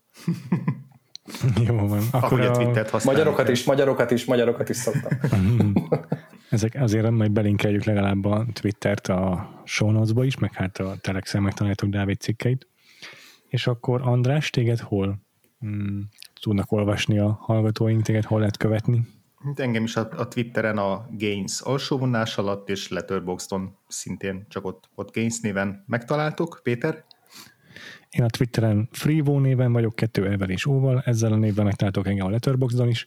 Ezen kívül, a, hogyha tetszett az adásunk, akkor ajánlom nektek a Patreon oldalunkat a figyelmetekbe, patreon.com per Podcast, ahogyan azt már az előbb hallhattátok, a Save the Cat című könyvről beszéltünk az elmúlt két hónapban, egy közel másfél órában, és kibogoztuk annak a hatását a hollywoodi blockbuster gyártásra, ezen kívül meg kibeszélőkkel jelentkeztünk, most már valószínűleg így ebben a nyári időszakban lehetőleg lesznek friss filmekről szóló adásaink is, ezen kívül a Facebookon a Vakfolt Podcast társalgó nevű csoportra keresetek rá, hogyha részt akartok venni az adásról szóló beszélgetésben, és van Facebook oldalunk is, ahol értesültek az új adásokról, keresetek rá arra, hogy Vakfolt Podcast. Twitteren uh-huh. is van Vakfolt Podcast fiókunk, illetve hát iratkozatok fel a podcastra magára, a kedvenc lejátszótokban legyen az, az a YouTube, vagy az Apple Podcast, vagy a Google, vagy a Spotify, vagy akármi más. Uh-huh. És akkor még egyszer köszi, Dávid, hogy itt voltál, várunk majd vissza később. Most egy hét szünet jön a Vakfoltban, ugye itt a mhm. nyári évadban egy picit hagyunk így fellélegezni a hallgatóinknak, meg magunknak is, de két hét múlva új vendéggel térünk vissza, aki szokás szerint most már szerintem kívülről, fejből fújjátok, hogy az első alkalommal megnézi egy nagy vakfoltját, majd a rákövetkező héten hozza egy nagy kedvencét. És nem is akármilyen filmmel érkezünk, ha minden jól megy, és a menetrendet úgy sikerül tartani, ahogy megterveztük, akkor ez a makulátlan elme örök ragyogása lesz, és akivel megnézzük, az Góca Gina. Úgyhogy térjetek vissza két hét múlva, addig is köszönjük a figyelmet, és sziasztok! Sziasztok! Sziasztok!